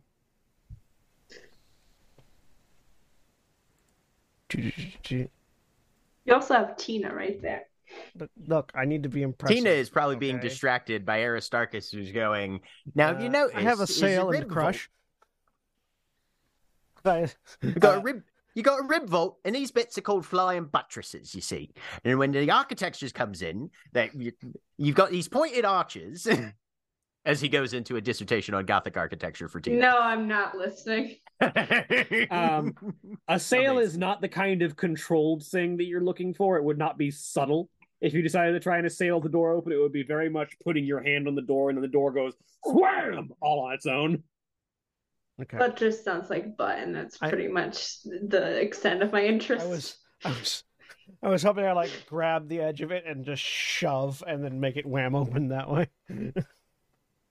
um. Okay, no, I A will. sail is not a subtle power. I will. I will begin to push open the door, and then realize it's very heavy, and then look back over my shoulders. Uh, Tina, could you assist Yeah, with what? this door? Uh huh. She's standing there. The door really wanted Tina you. to be like, "What did it do?" right? I am helping. No, it didn't. Doors don't talk. You, you haven't tell asked me- for anything. You've just indicated the door. Yeah. uh, please, please tell me there is a there is a there's like a servitor in this door, so I can like prove doors is- it do is- talk sometimes. Doors do talk sometimes. This one does not have a servitor. okay, uh, could you help open it, Tina? Yeah. Will you help open it? If you ask nicely. Please. She goes and opens the door.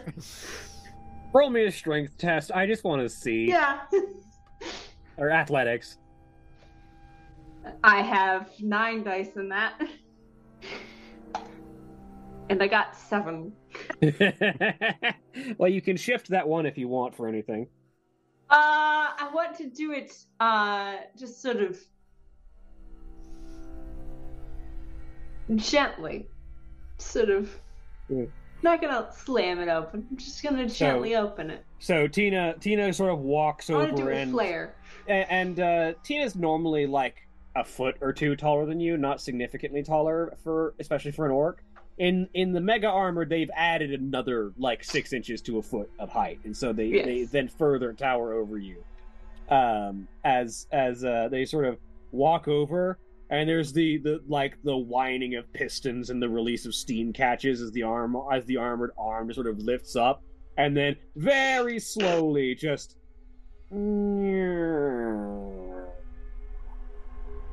with one hand, the door just slides open. Thank you, Tina. You're welcome. Aristarchus darts inside and starts looking for any sort of tech hookups where he can start to get a read on what this place is and any information we can find. As you step inside, you are greeted by what looks to be a thoroughly abandoned interior um, of the uh, the the the structure of this place. Um, and as you walk inside, there is one very obvious thing that is wrong in this place. At the far end of the of the of the main room of this cathedral, there is normally a statue of usually a saint, the emperor, a primarch, something to direct the place of reverence. In this place, it was a statue of the god emperor in his glory and his height at his in in his glorious armor uh, with the halo behind him. That statue has been demolished from the waist up, and in its place has been erected a crude metal ring in the face of an eight pointed star. So, Remy, Yeah. Good, I can make my sandwiches. you had uh, all things considered not an incredibly far distance away but still a good distance away from where you were Mm-hmm. to find this dead drop that you had a long time ago um, in the hopes that it's still there Right. uh, and you find an old abandoned uh, hab block uh, walk inside two doors down to the right first hall uh, last room that has the door kicked in. Uh, walk in, find the what would have been the refrigeration unit, open it, uh, and in the back where there's normally the power supply, pull that pull that cover open, and there's a nice uh, interior stash where you can drop something. Okay. So I am just scrolling out. Um, You're green and shape shifting into everybody?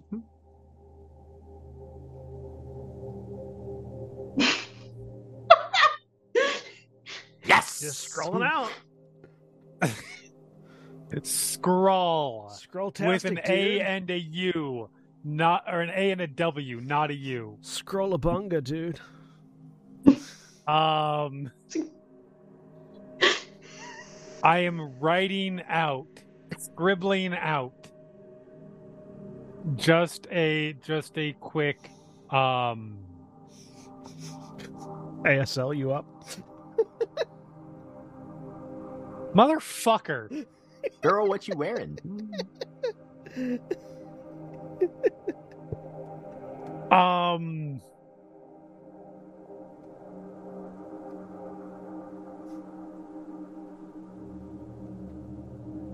Understand you're having a territorial issue. Have people that may be able to help with that. If we can get some information.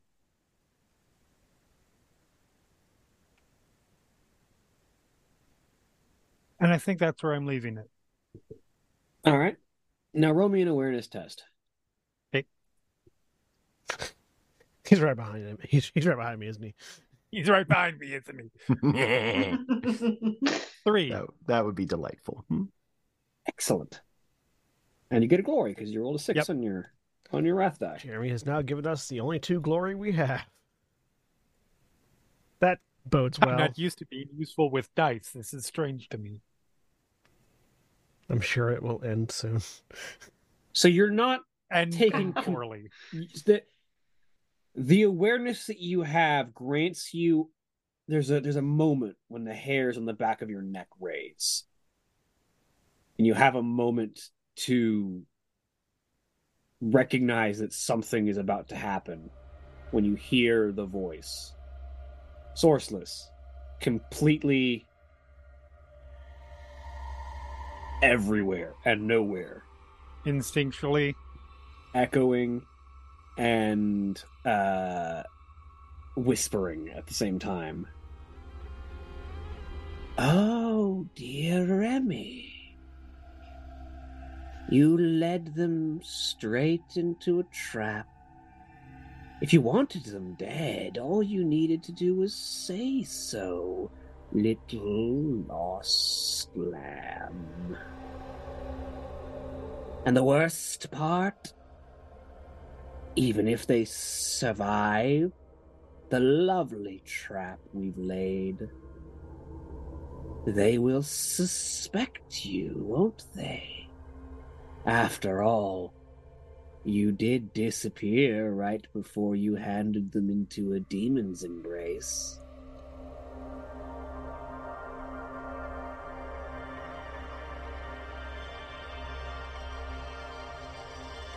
Take another quick look around, make sure there's nobody that I can see. Nope.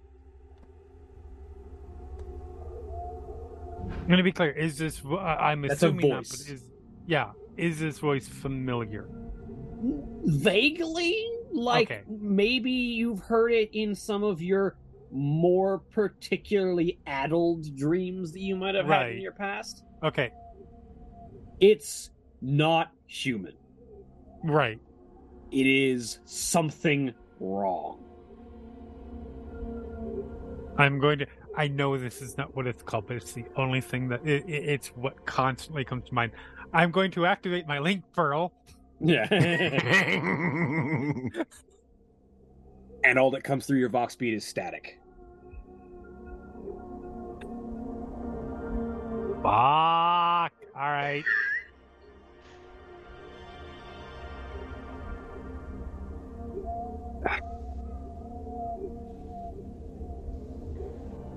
I slam the thing shut. And. Yeah, he takes off, takes out right till keeping the line open until he can actually hear something. Mm, and you're just running back towards the church. In that general direction, yes. Yeah. Meanwhile, the rest of you, Do I need to make a scholar roll to identify what sort of heresy you I'm don't staring you down don't the have barrel? to roll to Okay. identify the eight-pointed star of chaos. At least you don't, anyway. Oh dear. Do I see the As the group of you enter the church, uh, Ema is like right behind you, about to walk in when the door slams on its own. All light dies. Sword out, gun out. Yep, gun out. Oh, There is an echoing cackling that begins to ring throughout the interior. can I turn on my flamethrower so like we just get like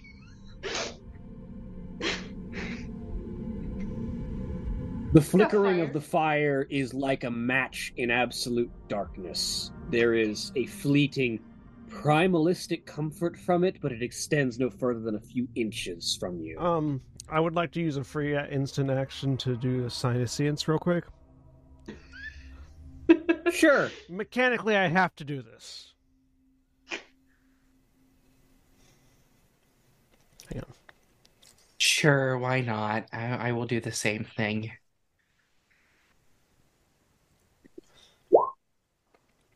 Seven. You sense the presence of the warp, both of you. Yeah. Uh, is this darkness a active psychic power? It's more like a devouring of light. It's not really like a power so Is much. this something that I could deny the witch? You could try. Uh, so yeah, uh, I'm going to try to deny the witch, and let's see what happens. Uh, I'm going to spend a glory for bonus.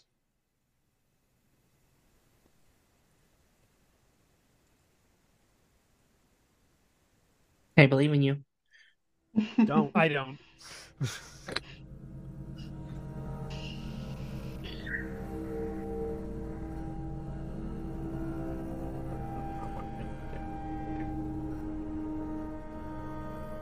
So DN is two uh, plus the something about the target ability. Uh, uh, two plus the DN of the target ability. So whatever the ability might be, whether if it has a DN to devour the light, um, two plus that. Yep. Uh, so that's four. I'm going to spend a wrath just to re-roll those other two, just in case. No, 4 and a complication, which is a so- complication on the psionic mastery roll. It is. oh That boy. means it's time to peril the warp. Mm-hmm. Yay! Oh boy. I believe that means I roll a Time to d66. what? I'm very Here. excited. Hmm. Perils of the I'm war. very excited I am not present. All right. It's time for uh, Mara's it is friend time to turn roll. It is time to roll on Perils of the Warp. Listen, hmm. I think it's appropriate that that, that this being War uh, Warhammer 40k and everything being backwards, that I'm the person who doesn't die Right. in the TPK. Mm. That'll Only a be interesting for a D66. change. Which is on the combat. There's there's like a button for that, right? Hmm. Yes. There's a it's a button that looks like two d6s next to each other. Ooh. I don't know what this means. Rita sees the church explode from a distance, like, "Yep, off planet." Now the fun thing is, if in whatever universe four is enough, I would still cancel whatever the power was. So the darkness seems to flicker for a second. And in the briefest moment, you see a figure, tall and lithe, with a face that is both beautiful and horrific. Perfectly sculpted, smooth, with sharp dagger like teeth, skin that is a mottled pinkish gray, hands that end in almost crab like claws, massive pincers that seem to curl in on themselves, hair that ends in tendrils that seem to flow and move on their own, long digitigrade legs that bend backwards at the knee, dressed only in what appears to be a like chain like honestly a horrific horror reimagining of like Leia's chainmail bikini from Star Wars. Uh this figure seems both masculine and feminine all at once, strangely alluring and terrifying. Uh it seems to possess a body that is seem almost like divided in halves between male and female. The left side there is a single breast, the left side a bare pectoral, uh, or the right side a bare pectoral, uh, and it moves with an unnatural grace. And you see that for just a second before the darkness consumes again. And in the aftermath of that, your peril is life drain. A numbing cold washes out from you, leeching the very life essence of those nearby. Every living creature within 25 meters, which is all of you, That include the immediately demon? suffers 1d3 shock, and all lesser life forms, plants, avians, insects, etc., wither and die. Oh no. Does that include the demon? No. Damn. It is a life form. So we take one D three shock. You said. Yes. Does that Go ahead and roll include me a me D- or two. no? Yes, it does include you. Okay. So you all take two shock. Two. As Oh, the oh, heat we in all the two area shock. Okay, got it. as the as the heat in the area almost seems to leach out and you feel an unnatural cold as if your very life essence is seeping out of you I have, a quick question. Except for, of course, Remy. How many shock are we taking right now? two Two. Well, that's not good. Okay. yes mara Um, how many shot can Minion take? uh minion is a gretchin so yeah, I don't. I don't know stats. I have a sheet for them, but I never put stats in there. I don't know where to find them. Uh hang on he has the he has the profile of a grot Oh, okay. uh he has three shock so he drops Oh, to one shock Okay. We're the we're buddies. Okay. We're fine. This is We're fine. buddies. Johnny, yes that description of um scary bitch in the corner over there, um, is that exactly what Loroelle thinks it is? uh Oh, yeah. you recognize the daemonette of Slaanesh yes Do I recognize it? almost certainly but roll me scholar just in case you f- somehow crit fail Ooh, me too. Hmm. You you have a higher DC, but yes, you can roll scholar. I don't know this. Five. Mhm. Also, Yeah, both of both of you recognize the Daemonette of Slaanesh, one of the one of the agents of the ruinous powers. So, I feel like in the attempt to deny a witch, what happened there was um, there was a, there was that that that that light receding was actually caused by a flash of like intense blue flame that just sort of erupts from both of Sarah's eyes as the eye patch just flies off.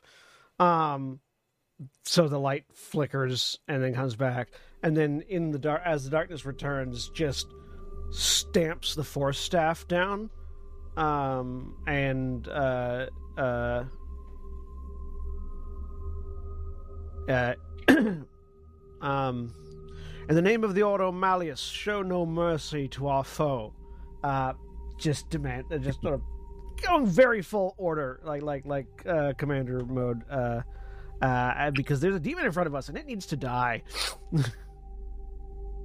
So, we will begin a combat in the theater of the mind.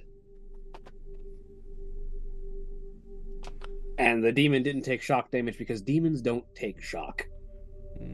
Man, fuck demons. so it took two wounds, is what you're saying. No, No, they ignore shock. Not Damn fuck demons. Oh, is that a rule? Yes, don't fuck demons. Especially not these demons. At, at least in Warhammer. In D and I, D, res- go for it. I was going to say I respectfully disagree for just about every system. Yeah, yeah, D and D, go through the throat. Just go for it. So, Look, you start at centaurs and you work your way up, right, Julia? Hmm? Got the sonic rings knocked out. so it begins. In the beginning of the battle, the demonette's battle cry feature, disquieting creature and quicksilver swiftness, begins. Uh Anyone that can see or hear the demonette must pass a DN3 fear test. I have What's I that? will- Mm. So, this is this is the time to actually uh, discuss fear. So, in the I believe it's in the conditions. Yeah. So, fear. Ah, so after the terms.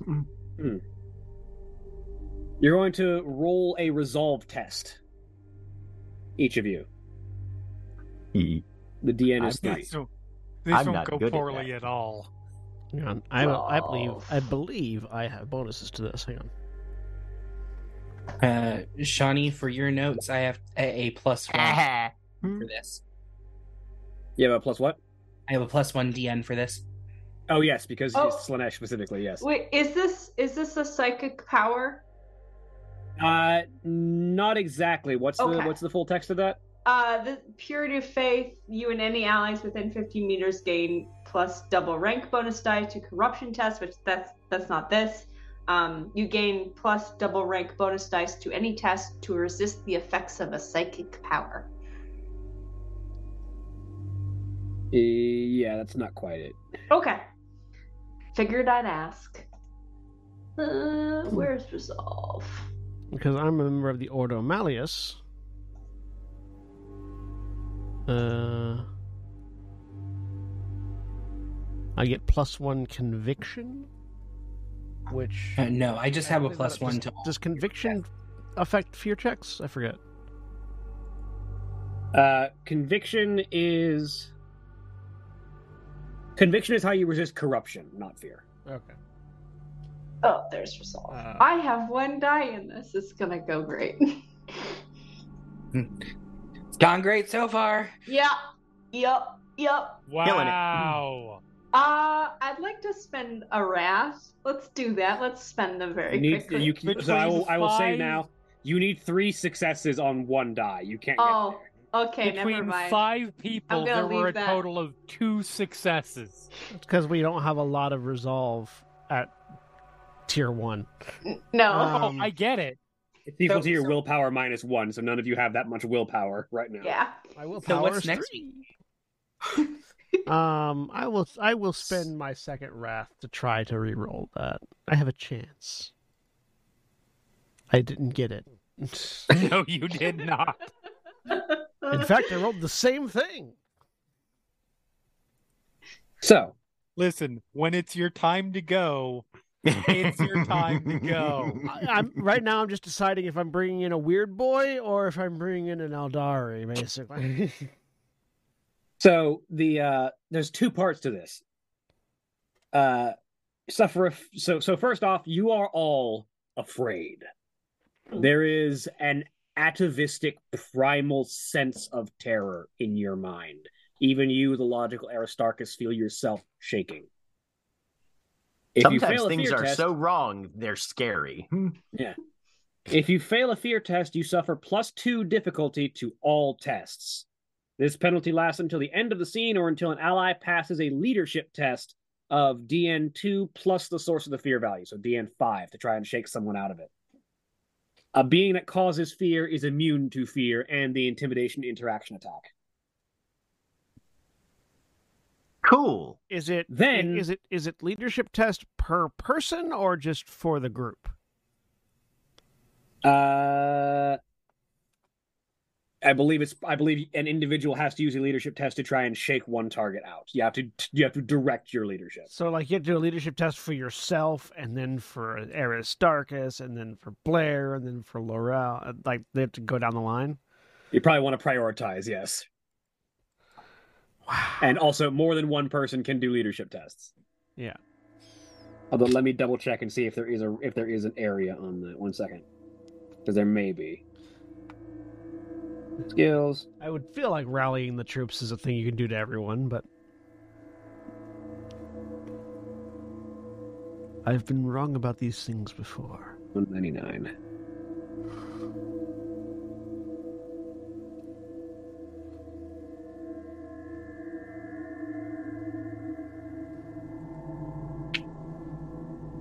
Uh, people who have put talents into it can rally more than one person at a time. Talents or skill rating? Talents, like people who have bought talents to be better at leadership, will be able to do that to more people. Okay, okay. So none of us. We all do leadership tests on ourselves. I mean, yeah, you can try and rally yourself by trying to do a leadership test on yourself. Um, question: Is this a that, that ability? Is that just at the start of combat, or is that the beginning of every round if we're not already? That's the that's the beginning of the fight. Okay. Also, there's more to it. also, but wait, Oh, wait. there's more. There's more. There were two parts here: Fun, but wait, disquieting more. creature and quicksilver swiftness. The demonette then acts first in the initiative order, as though they had seized the initiative. Oh, good. I mean, yay! We can't seize the initiative back, can we? No.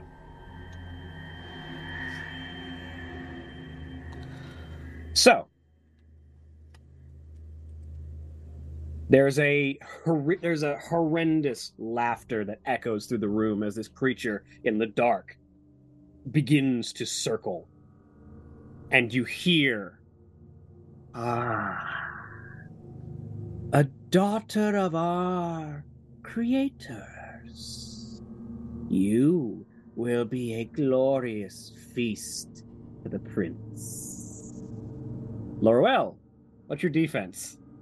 Oh boy. Um, not good, Bob. Uh, two. I appreciate the reference.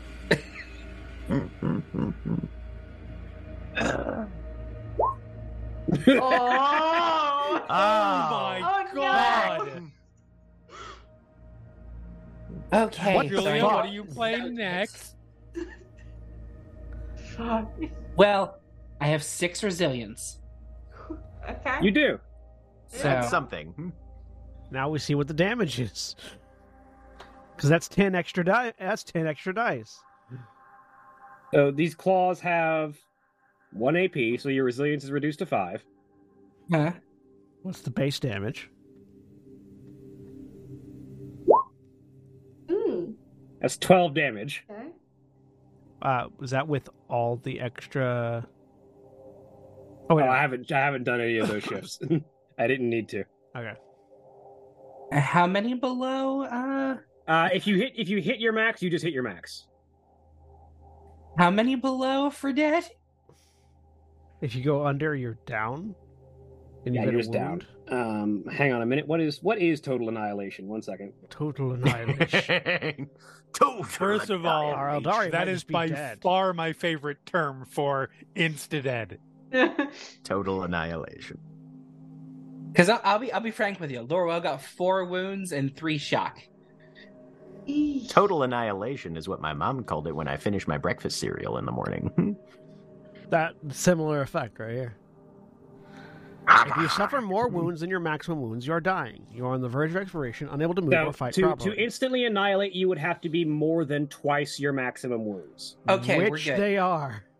No, Oh, it's only okay. seven. Okay. It would need to be eight in one in one blow to instantly kill you. Very close. So Loroelle drops like a sack of bricks. So yeah, all of you, as you're shaking here in the dark, just hear this voice, and then a blur of motion passes by and what little you can see, and there's a and Loroelle falls. Yep. All of you get to go now. It's the only thing in the room. See, Aristarchus is going to jump on Loroelle and try and restore some wounds. if this had been, you know, if we'd been tier two, we might have stood a chance. Um, I'll be fine. You will. he's just murmuring quietly under his breath. You'll just leave. You'll be so like, "Yep, nope, this plan is done. Bye." You demon! Very nice. Uh, you need three. So how many shifts do you get to make Well, extra? I'm frightened, right? So that Oh, yeah, goes so up by you two. four. You need So five. Need Yeah, so you five. Um, so there's three shifts available right there. I think one, two, three. Oh no, wait, one. Two, there's two shifts available. You know what? Fuck it. I'm spending a wrath. Now there are one. Now there Two- are three shifts. Now there are three shifts available. Yes. Yep. Mm-hmm. Uh, so yeah, and he's just gonna pump all of that into uh into restoring Loroelle's wounds. So you can't go over your max wounds. Uh, so you're at you're at four wounds taken. So you restore four wounds. So you're back Yeah. to full. Yeah. Uh, yeah. Aristarchus just whips out that medical mechadendrite, and Loroelle, as you're laying there, you just feel it jam into uh, your rib cage initially. And then there are a series of other punctures and injections at various points along that entire side. And you feel a rush of chemicals into you. And something has stimulated your physiology to a point. There, there is a. she sits up. I, I I assume because this is a trap and the door's closed, we can't do an inglorious retreat. And as you sit up, Loroelle, Aristarchus looks at you, and then there's that very sort of almost Goonies esque where he just. Ah! I apologize for spiking everybody's mic. That's uh, it, it got cut out by Zoom, so we didn't hear it. There you go. Zoom got us covered. yeah, thanks, Sim. Anyway, that's Aristarchus's turn. Knock Yep. yourselves out, everybody. Uh, I'm going to. So uh, one thing uh, immediately, Loroelle, if you could roll me a d6. Oh boy. Uh, never like those words, but okay. Like a One D6. Two. So the heat of this strike has delivered a focused burn across your face. Where you normally have scars, there is a se- there is a set of like burnt out tissue that is now like you see, have you seen like rec- like old burn wounds on people? It looks like that right now. You have gained a memorable injury. Boy. I'd like to go next. Uh, question: Since you got dying and then got back sprung back up, are you still afraid? Uh, yes, Does you are fear very drop much off still when afraid. you? Okay. No, because it feel lasts like until the end of the scene die- or the leadership role. Hmm. Yeah. I feel like if you die, even if you come back, your fear is not healed. Yeah. Yeah. Um, I would. I. I know you'd like to go next. I'd like to go next so I can try Go to for get some people uh, remove that debuff from some people. Go for it. Uh, specifically, I would like to remove that debuff from Tina. Uh, Excellent. Thank you. I would like to make a Appreciate leadership it. test against Tina. Your DN is five. Uh, Well, good. I have Leave me- four dice for this.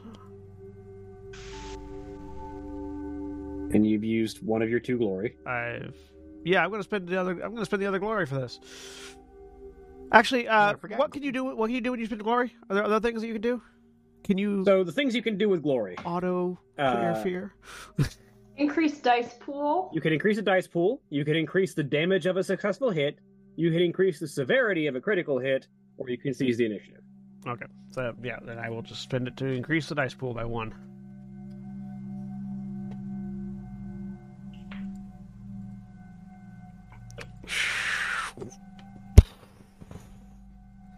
Wow. What's the uh what's the what's, Wrath? What's what's I don't have any. I spent Oh, I shit. spent- Uh, Um what's the what's No, no, wrath, not glory. Yes, Wrath. I spent both. Oh, okay. You spent that as well. Okay, Hmm, never mind. I think I spent both. Have I You not- only spent one, as far have as I spent know. one? Oh, yeah. I thought I'd spent both. Well, I'll spend my I'll spend my last one. Five. That's what Hey. Exactly what you needed. So, uh, so what do you, what do you say to rally Tina? So I will. Uh, so seeing Tina being unusually afraid, I will take that force staff, whirl it over my head, and just whack Tina in the back of the knee. and then, when that gets a reaction, here's the fight you've been looking for. okay. We're gonna. just use the combination of slight pain from a force staff hit and indication of fight to to rally Yep. Tina. Julia, do you want to go first? No, go for it. Okay. The narrative Ah! dictates it. Go for it. I'm going to try and do as much damage as orchestrally possible. As Um, orchishly possible. yeah. Hell yeah. Uh, All which right. I So think here, is gonna- here is here is where I tell you about the hitch in trying to fight a demonette. Damn it. Okay. It has an it has a trait known as the allure of Slaanesh. Okay. Attack tests made against demonettes use willpower as their attribute. Fuck. Range Oh, attacks use ballistic skill, willpower. Melee attacks use weapon skill, willpower. Fuck. We have we have we have categorically really good willpower amongst this group. Mm. And and, and psyker abilities. Just, I mean, just- we already use Like abilities are always willpower. okay. Okay. Is that true Damn even it. Orks? Are Orks allured by Slaanesh? That is their power. Darn it. It's less that they're alluring, even if that's what the ability says. It's more that their presence worms its way into your mind, and you have to fight their influence on you to even attack them. Your willpower might be low, but your ballistic skill is high. I um, let me look at my things here. It's pretty good. It's a three, you know? Hey, that's Decent. That's 4 I'll dice. try it. Plus, it does pretty good damage, so we're gonna do that one. Um, Give it's a flamethrower. hang on, let me look. Uh, is it gonna show it on here for me? Also, uh, no, I, I. I like to think that right now, Aristarchus is um, what's the the character from Deltarune Chapter Two, the uh, the salesman. Why? Why is the name? So I am gonna Spam- try and Spamton. Yeah, it's Spamton G. Spamton, just like face, like like weird smile, jaw open far too wide, screaming loudly. Mhm. Uh, so I am gonna try and shoot this thing, even though I'm bad at it. Um, and I'm trying to remember what salvo does because I have, If you expend one of your three ammunitions, yeah, correction, if you spend the ammunition that is currently loaded in the gun, okay, you can add its salvo rating as bonus dice to your attack. excellent. I would like to do that. Uh, my salvo rating for anything is up by one because I like shooting a lot. It's increased by rank, so it's increased by one. By two, actually. Two. Oh yeah, because we're rank two now. So it's normally a salvo rating of uh, three. Is that correct? Question, What are Did you already shooting? William. The big shooter. Uh, the big shooter does have a salvo rating of three, so if you use so with your so ability, it would be salvo rating of five. Yeah. So if you want to if you want to unload that gun into this demonette, you get five bonus dice. Uh, William. Hell yes. William, question. yes. Uh, does the leadership test against fear count as a social roll? Uh, it does, in fact. So I should have had two more dice on that roll. You want to roll them? Let's see if I wouldn't have needed to spend that wrath.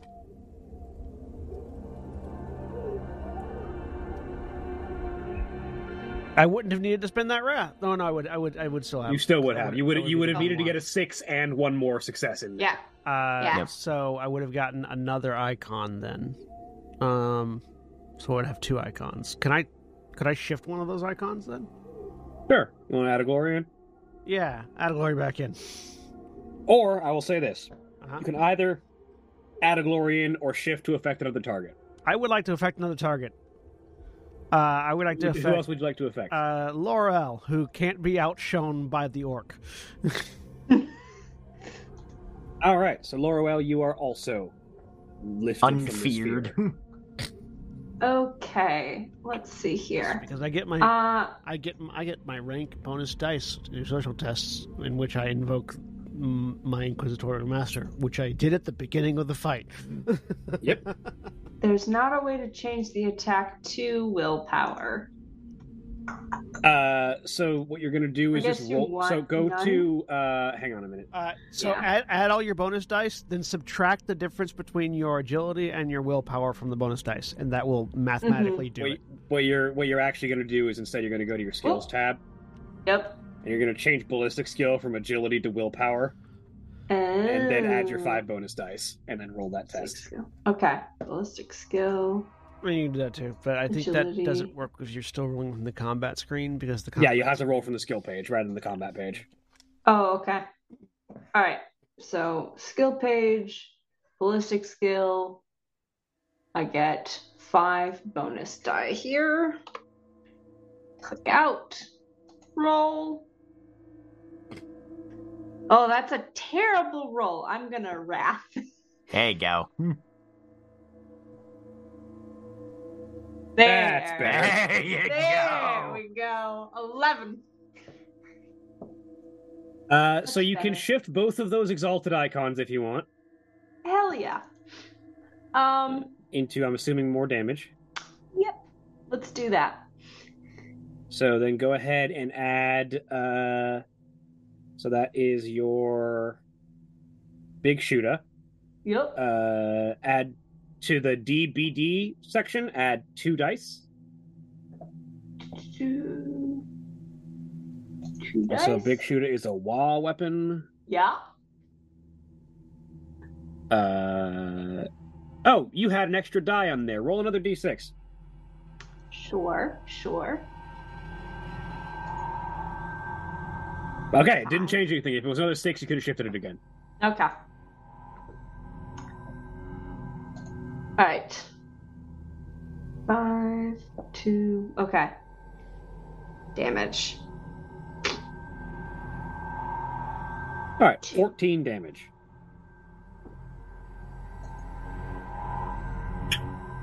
Demonettes are fragile. However, I am going to invoke their ruin ability, their determination. Hmm. I'm going to spend one of these ruin.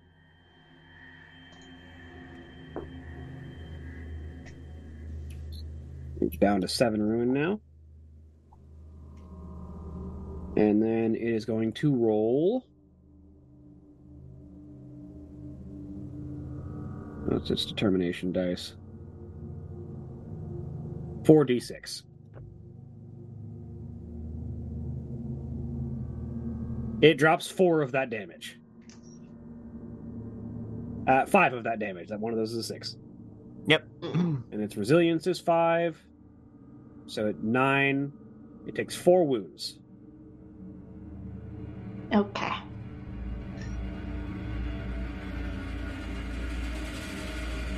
Which, ouch, good on you. Tina is yelling incomprehensible things. Magnificent. Who would like to go next?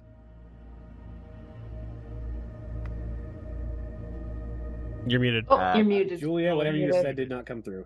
You might be muted on that end. Muted myself. Sorry. There you are. I would like to go next. Do it. Uh, so.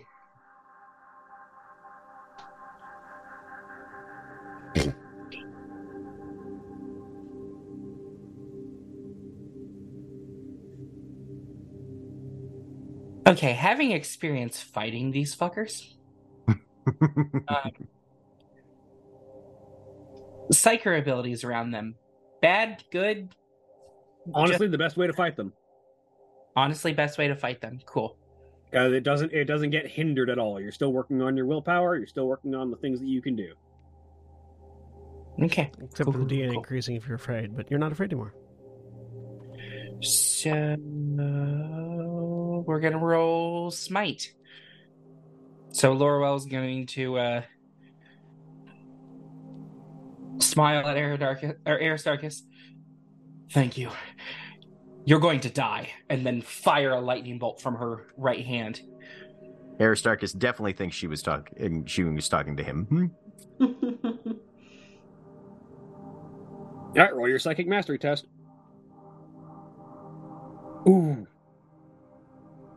Do you have wrath left to spend because you're very close to hitting it? I have one because I fulfilled my. Oh yes, yes. you did. You're one off. Ah, great. Its defense is six.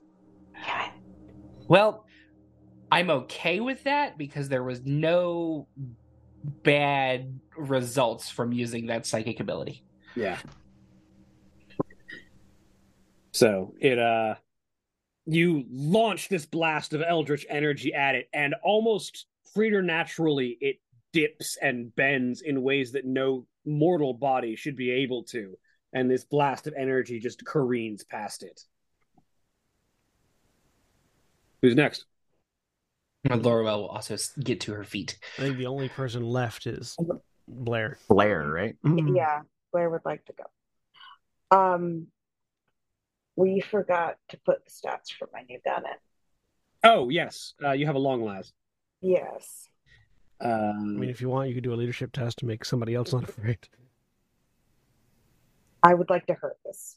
Fair. that seems uh, just go ahead and roll me a ballistic skill test with your willpower. Entirely fair. With my willpower, Yeah. So how do how do I do that?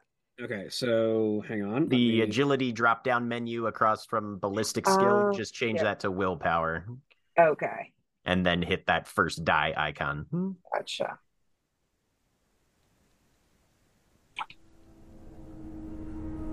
No. It's a miss. Uh, fortunately, uh, you have a long las, which means it's reliable, which means it ignores the first complication that happens with it. oh, Get a good. So you, you, can you spend wrath if you want to try and hit it. Yeah.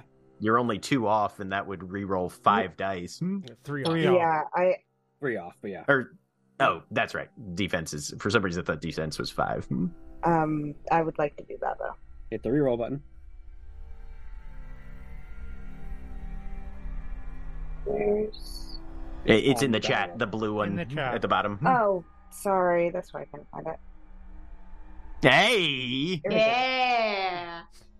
That's a hit. Uh, one, two. You can shift one of those for extra damage. Okay.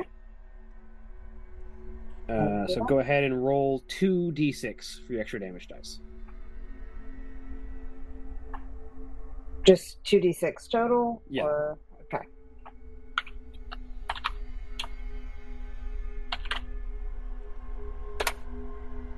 Nice. hey. Okay, Extra so three. it normally does 10 damage, and now it has uh, three more, so 13 damage. I'm going to spend another wrath to roll for the to roll uh, determination, or another ruin rather. 46. It only stops one of it, Nice. uh, and again, its resilience is five, so that's seven damage coming through. Ow. That ain't good.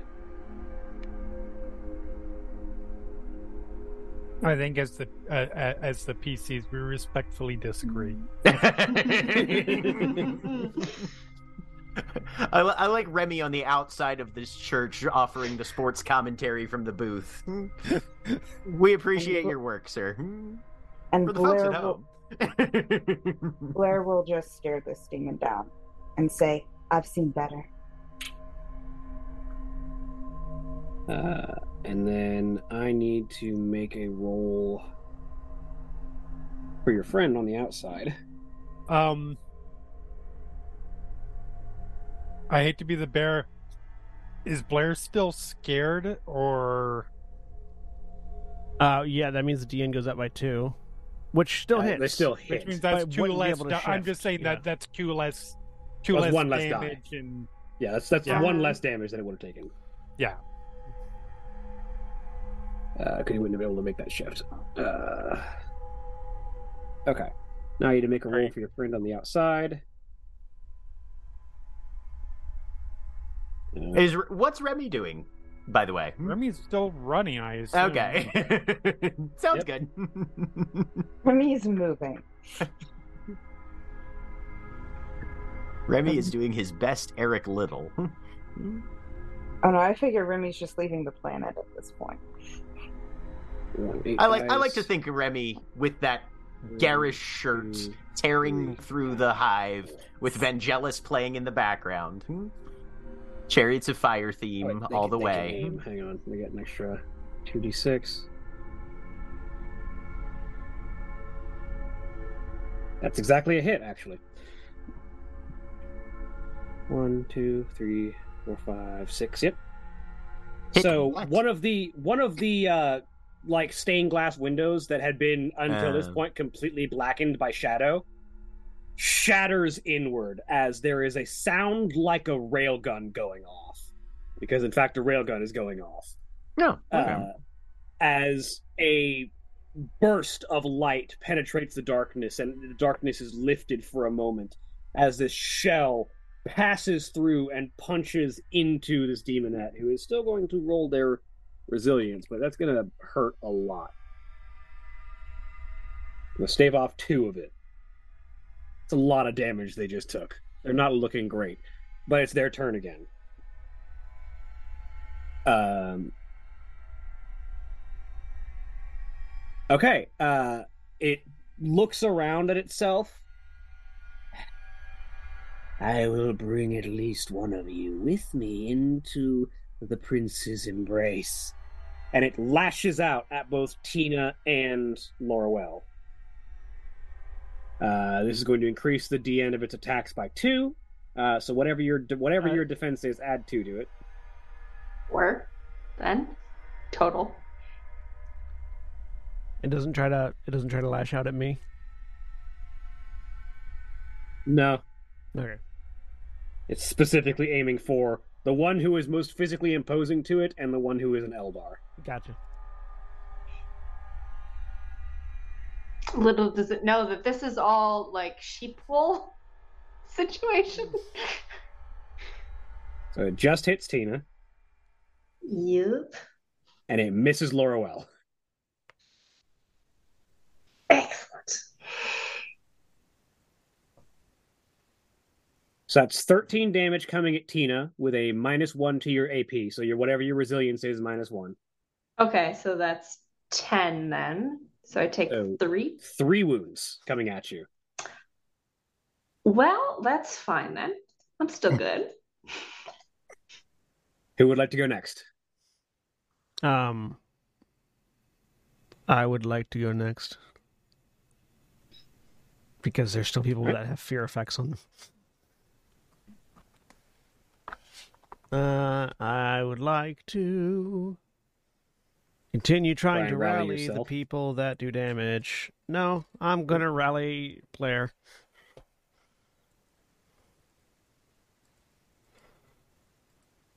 With my bonuses to this because I have rank two now. Huzzah. Oh, That's Uh, short, and unfortunately, Yep, nope, I'm out of now stuff. you're at the. Uh, Yep. hang on. We do have. Uh, I'm not gonna spend a glory because I would have to get an exalted icon, and uh, someone else could potentially use that to shoot it. So that's my turn. I try and fail. It's just too dark, and I'm stumbling, and I'm also who's fe- uh, feared still. So Um, I'd, I'd like to go next, if, unless anyone has any objections. Go Alright. for it. Go ahead. Loroelle, go. We're gonna try that smite again. Hell yeah. That's a hit. All right, cool, cool, cool. Roll your D3. Or is it what is the mortal wounds on smite? Just D, just D, one D three mortal wounds. Yeah, 1d3 mortal wounds.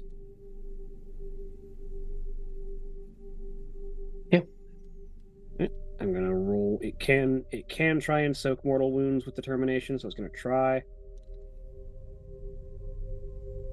Gonna drop another ruin.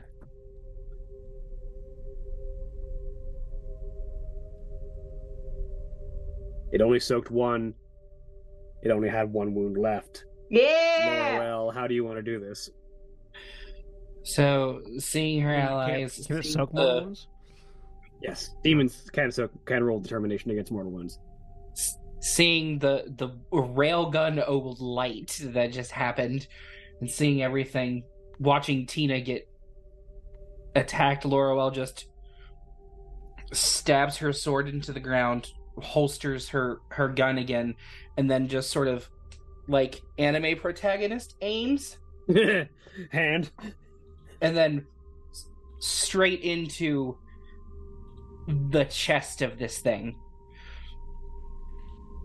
Yeah, a bolt of eldritch lightning just blasts out of your hand and punches through a clean hole directly through the torso of this eldritch being, and it falls. It begins to limp backwards and sort of staggers on its feet and looks directly into your eyes, Loroelle. Even if you win this, your kind is doomed. You can never escape the prince. Could I interrupt And it, it with the force staff like begins- mid And it word? and it and it just falls and dissipates and just fades from reality. Almost like dust disappearing on the wind.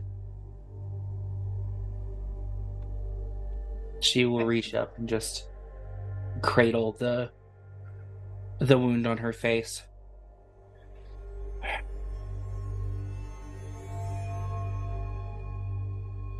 I'm going to be the Aeldari to drive a, sword through your prince's heart.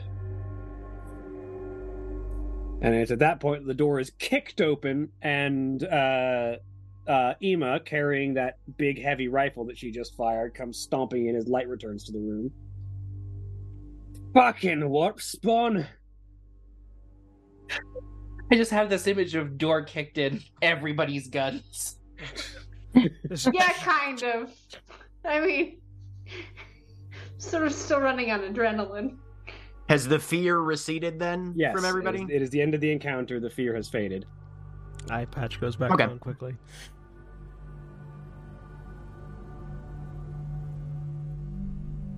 Uh, and as you all take a breath uh, and try and take in what the hell just happened, uh, that is where we will end for the week. Say goodbye, everybody. Bye. Bye. Good. Dinosaur story. Bye.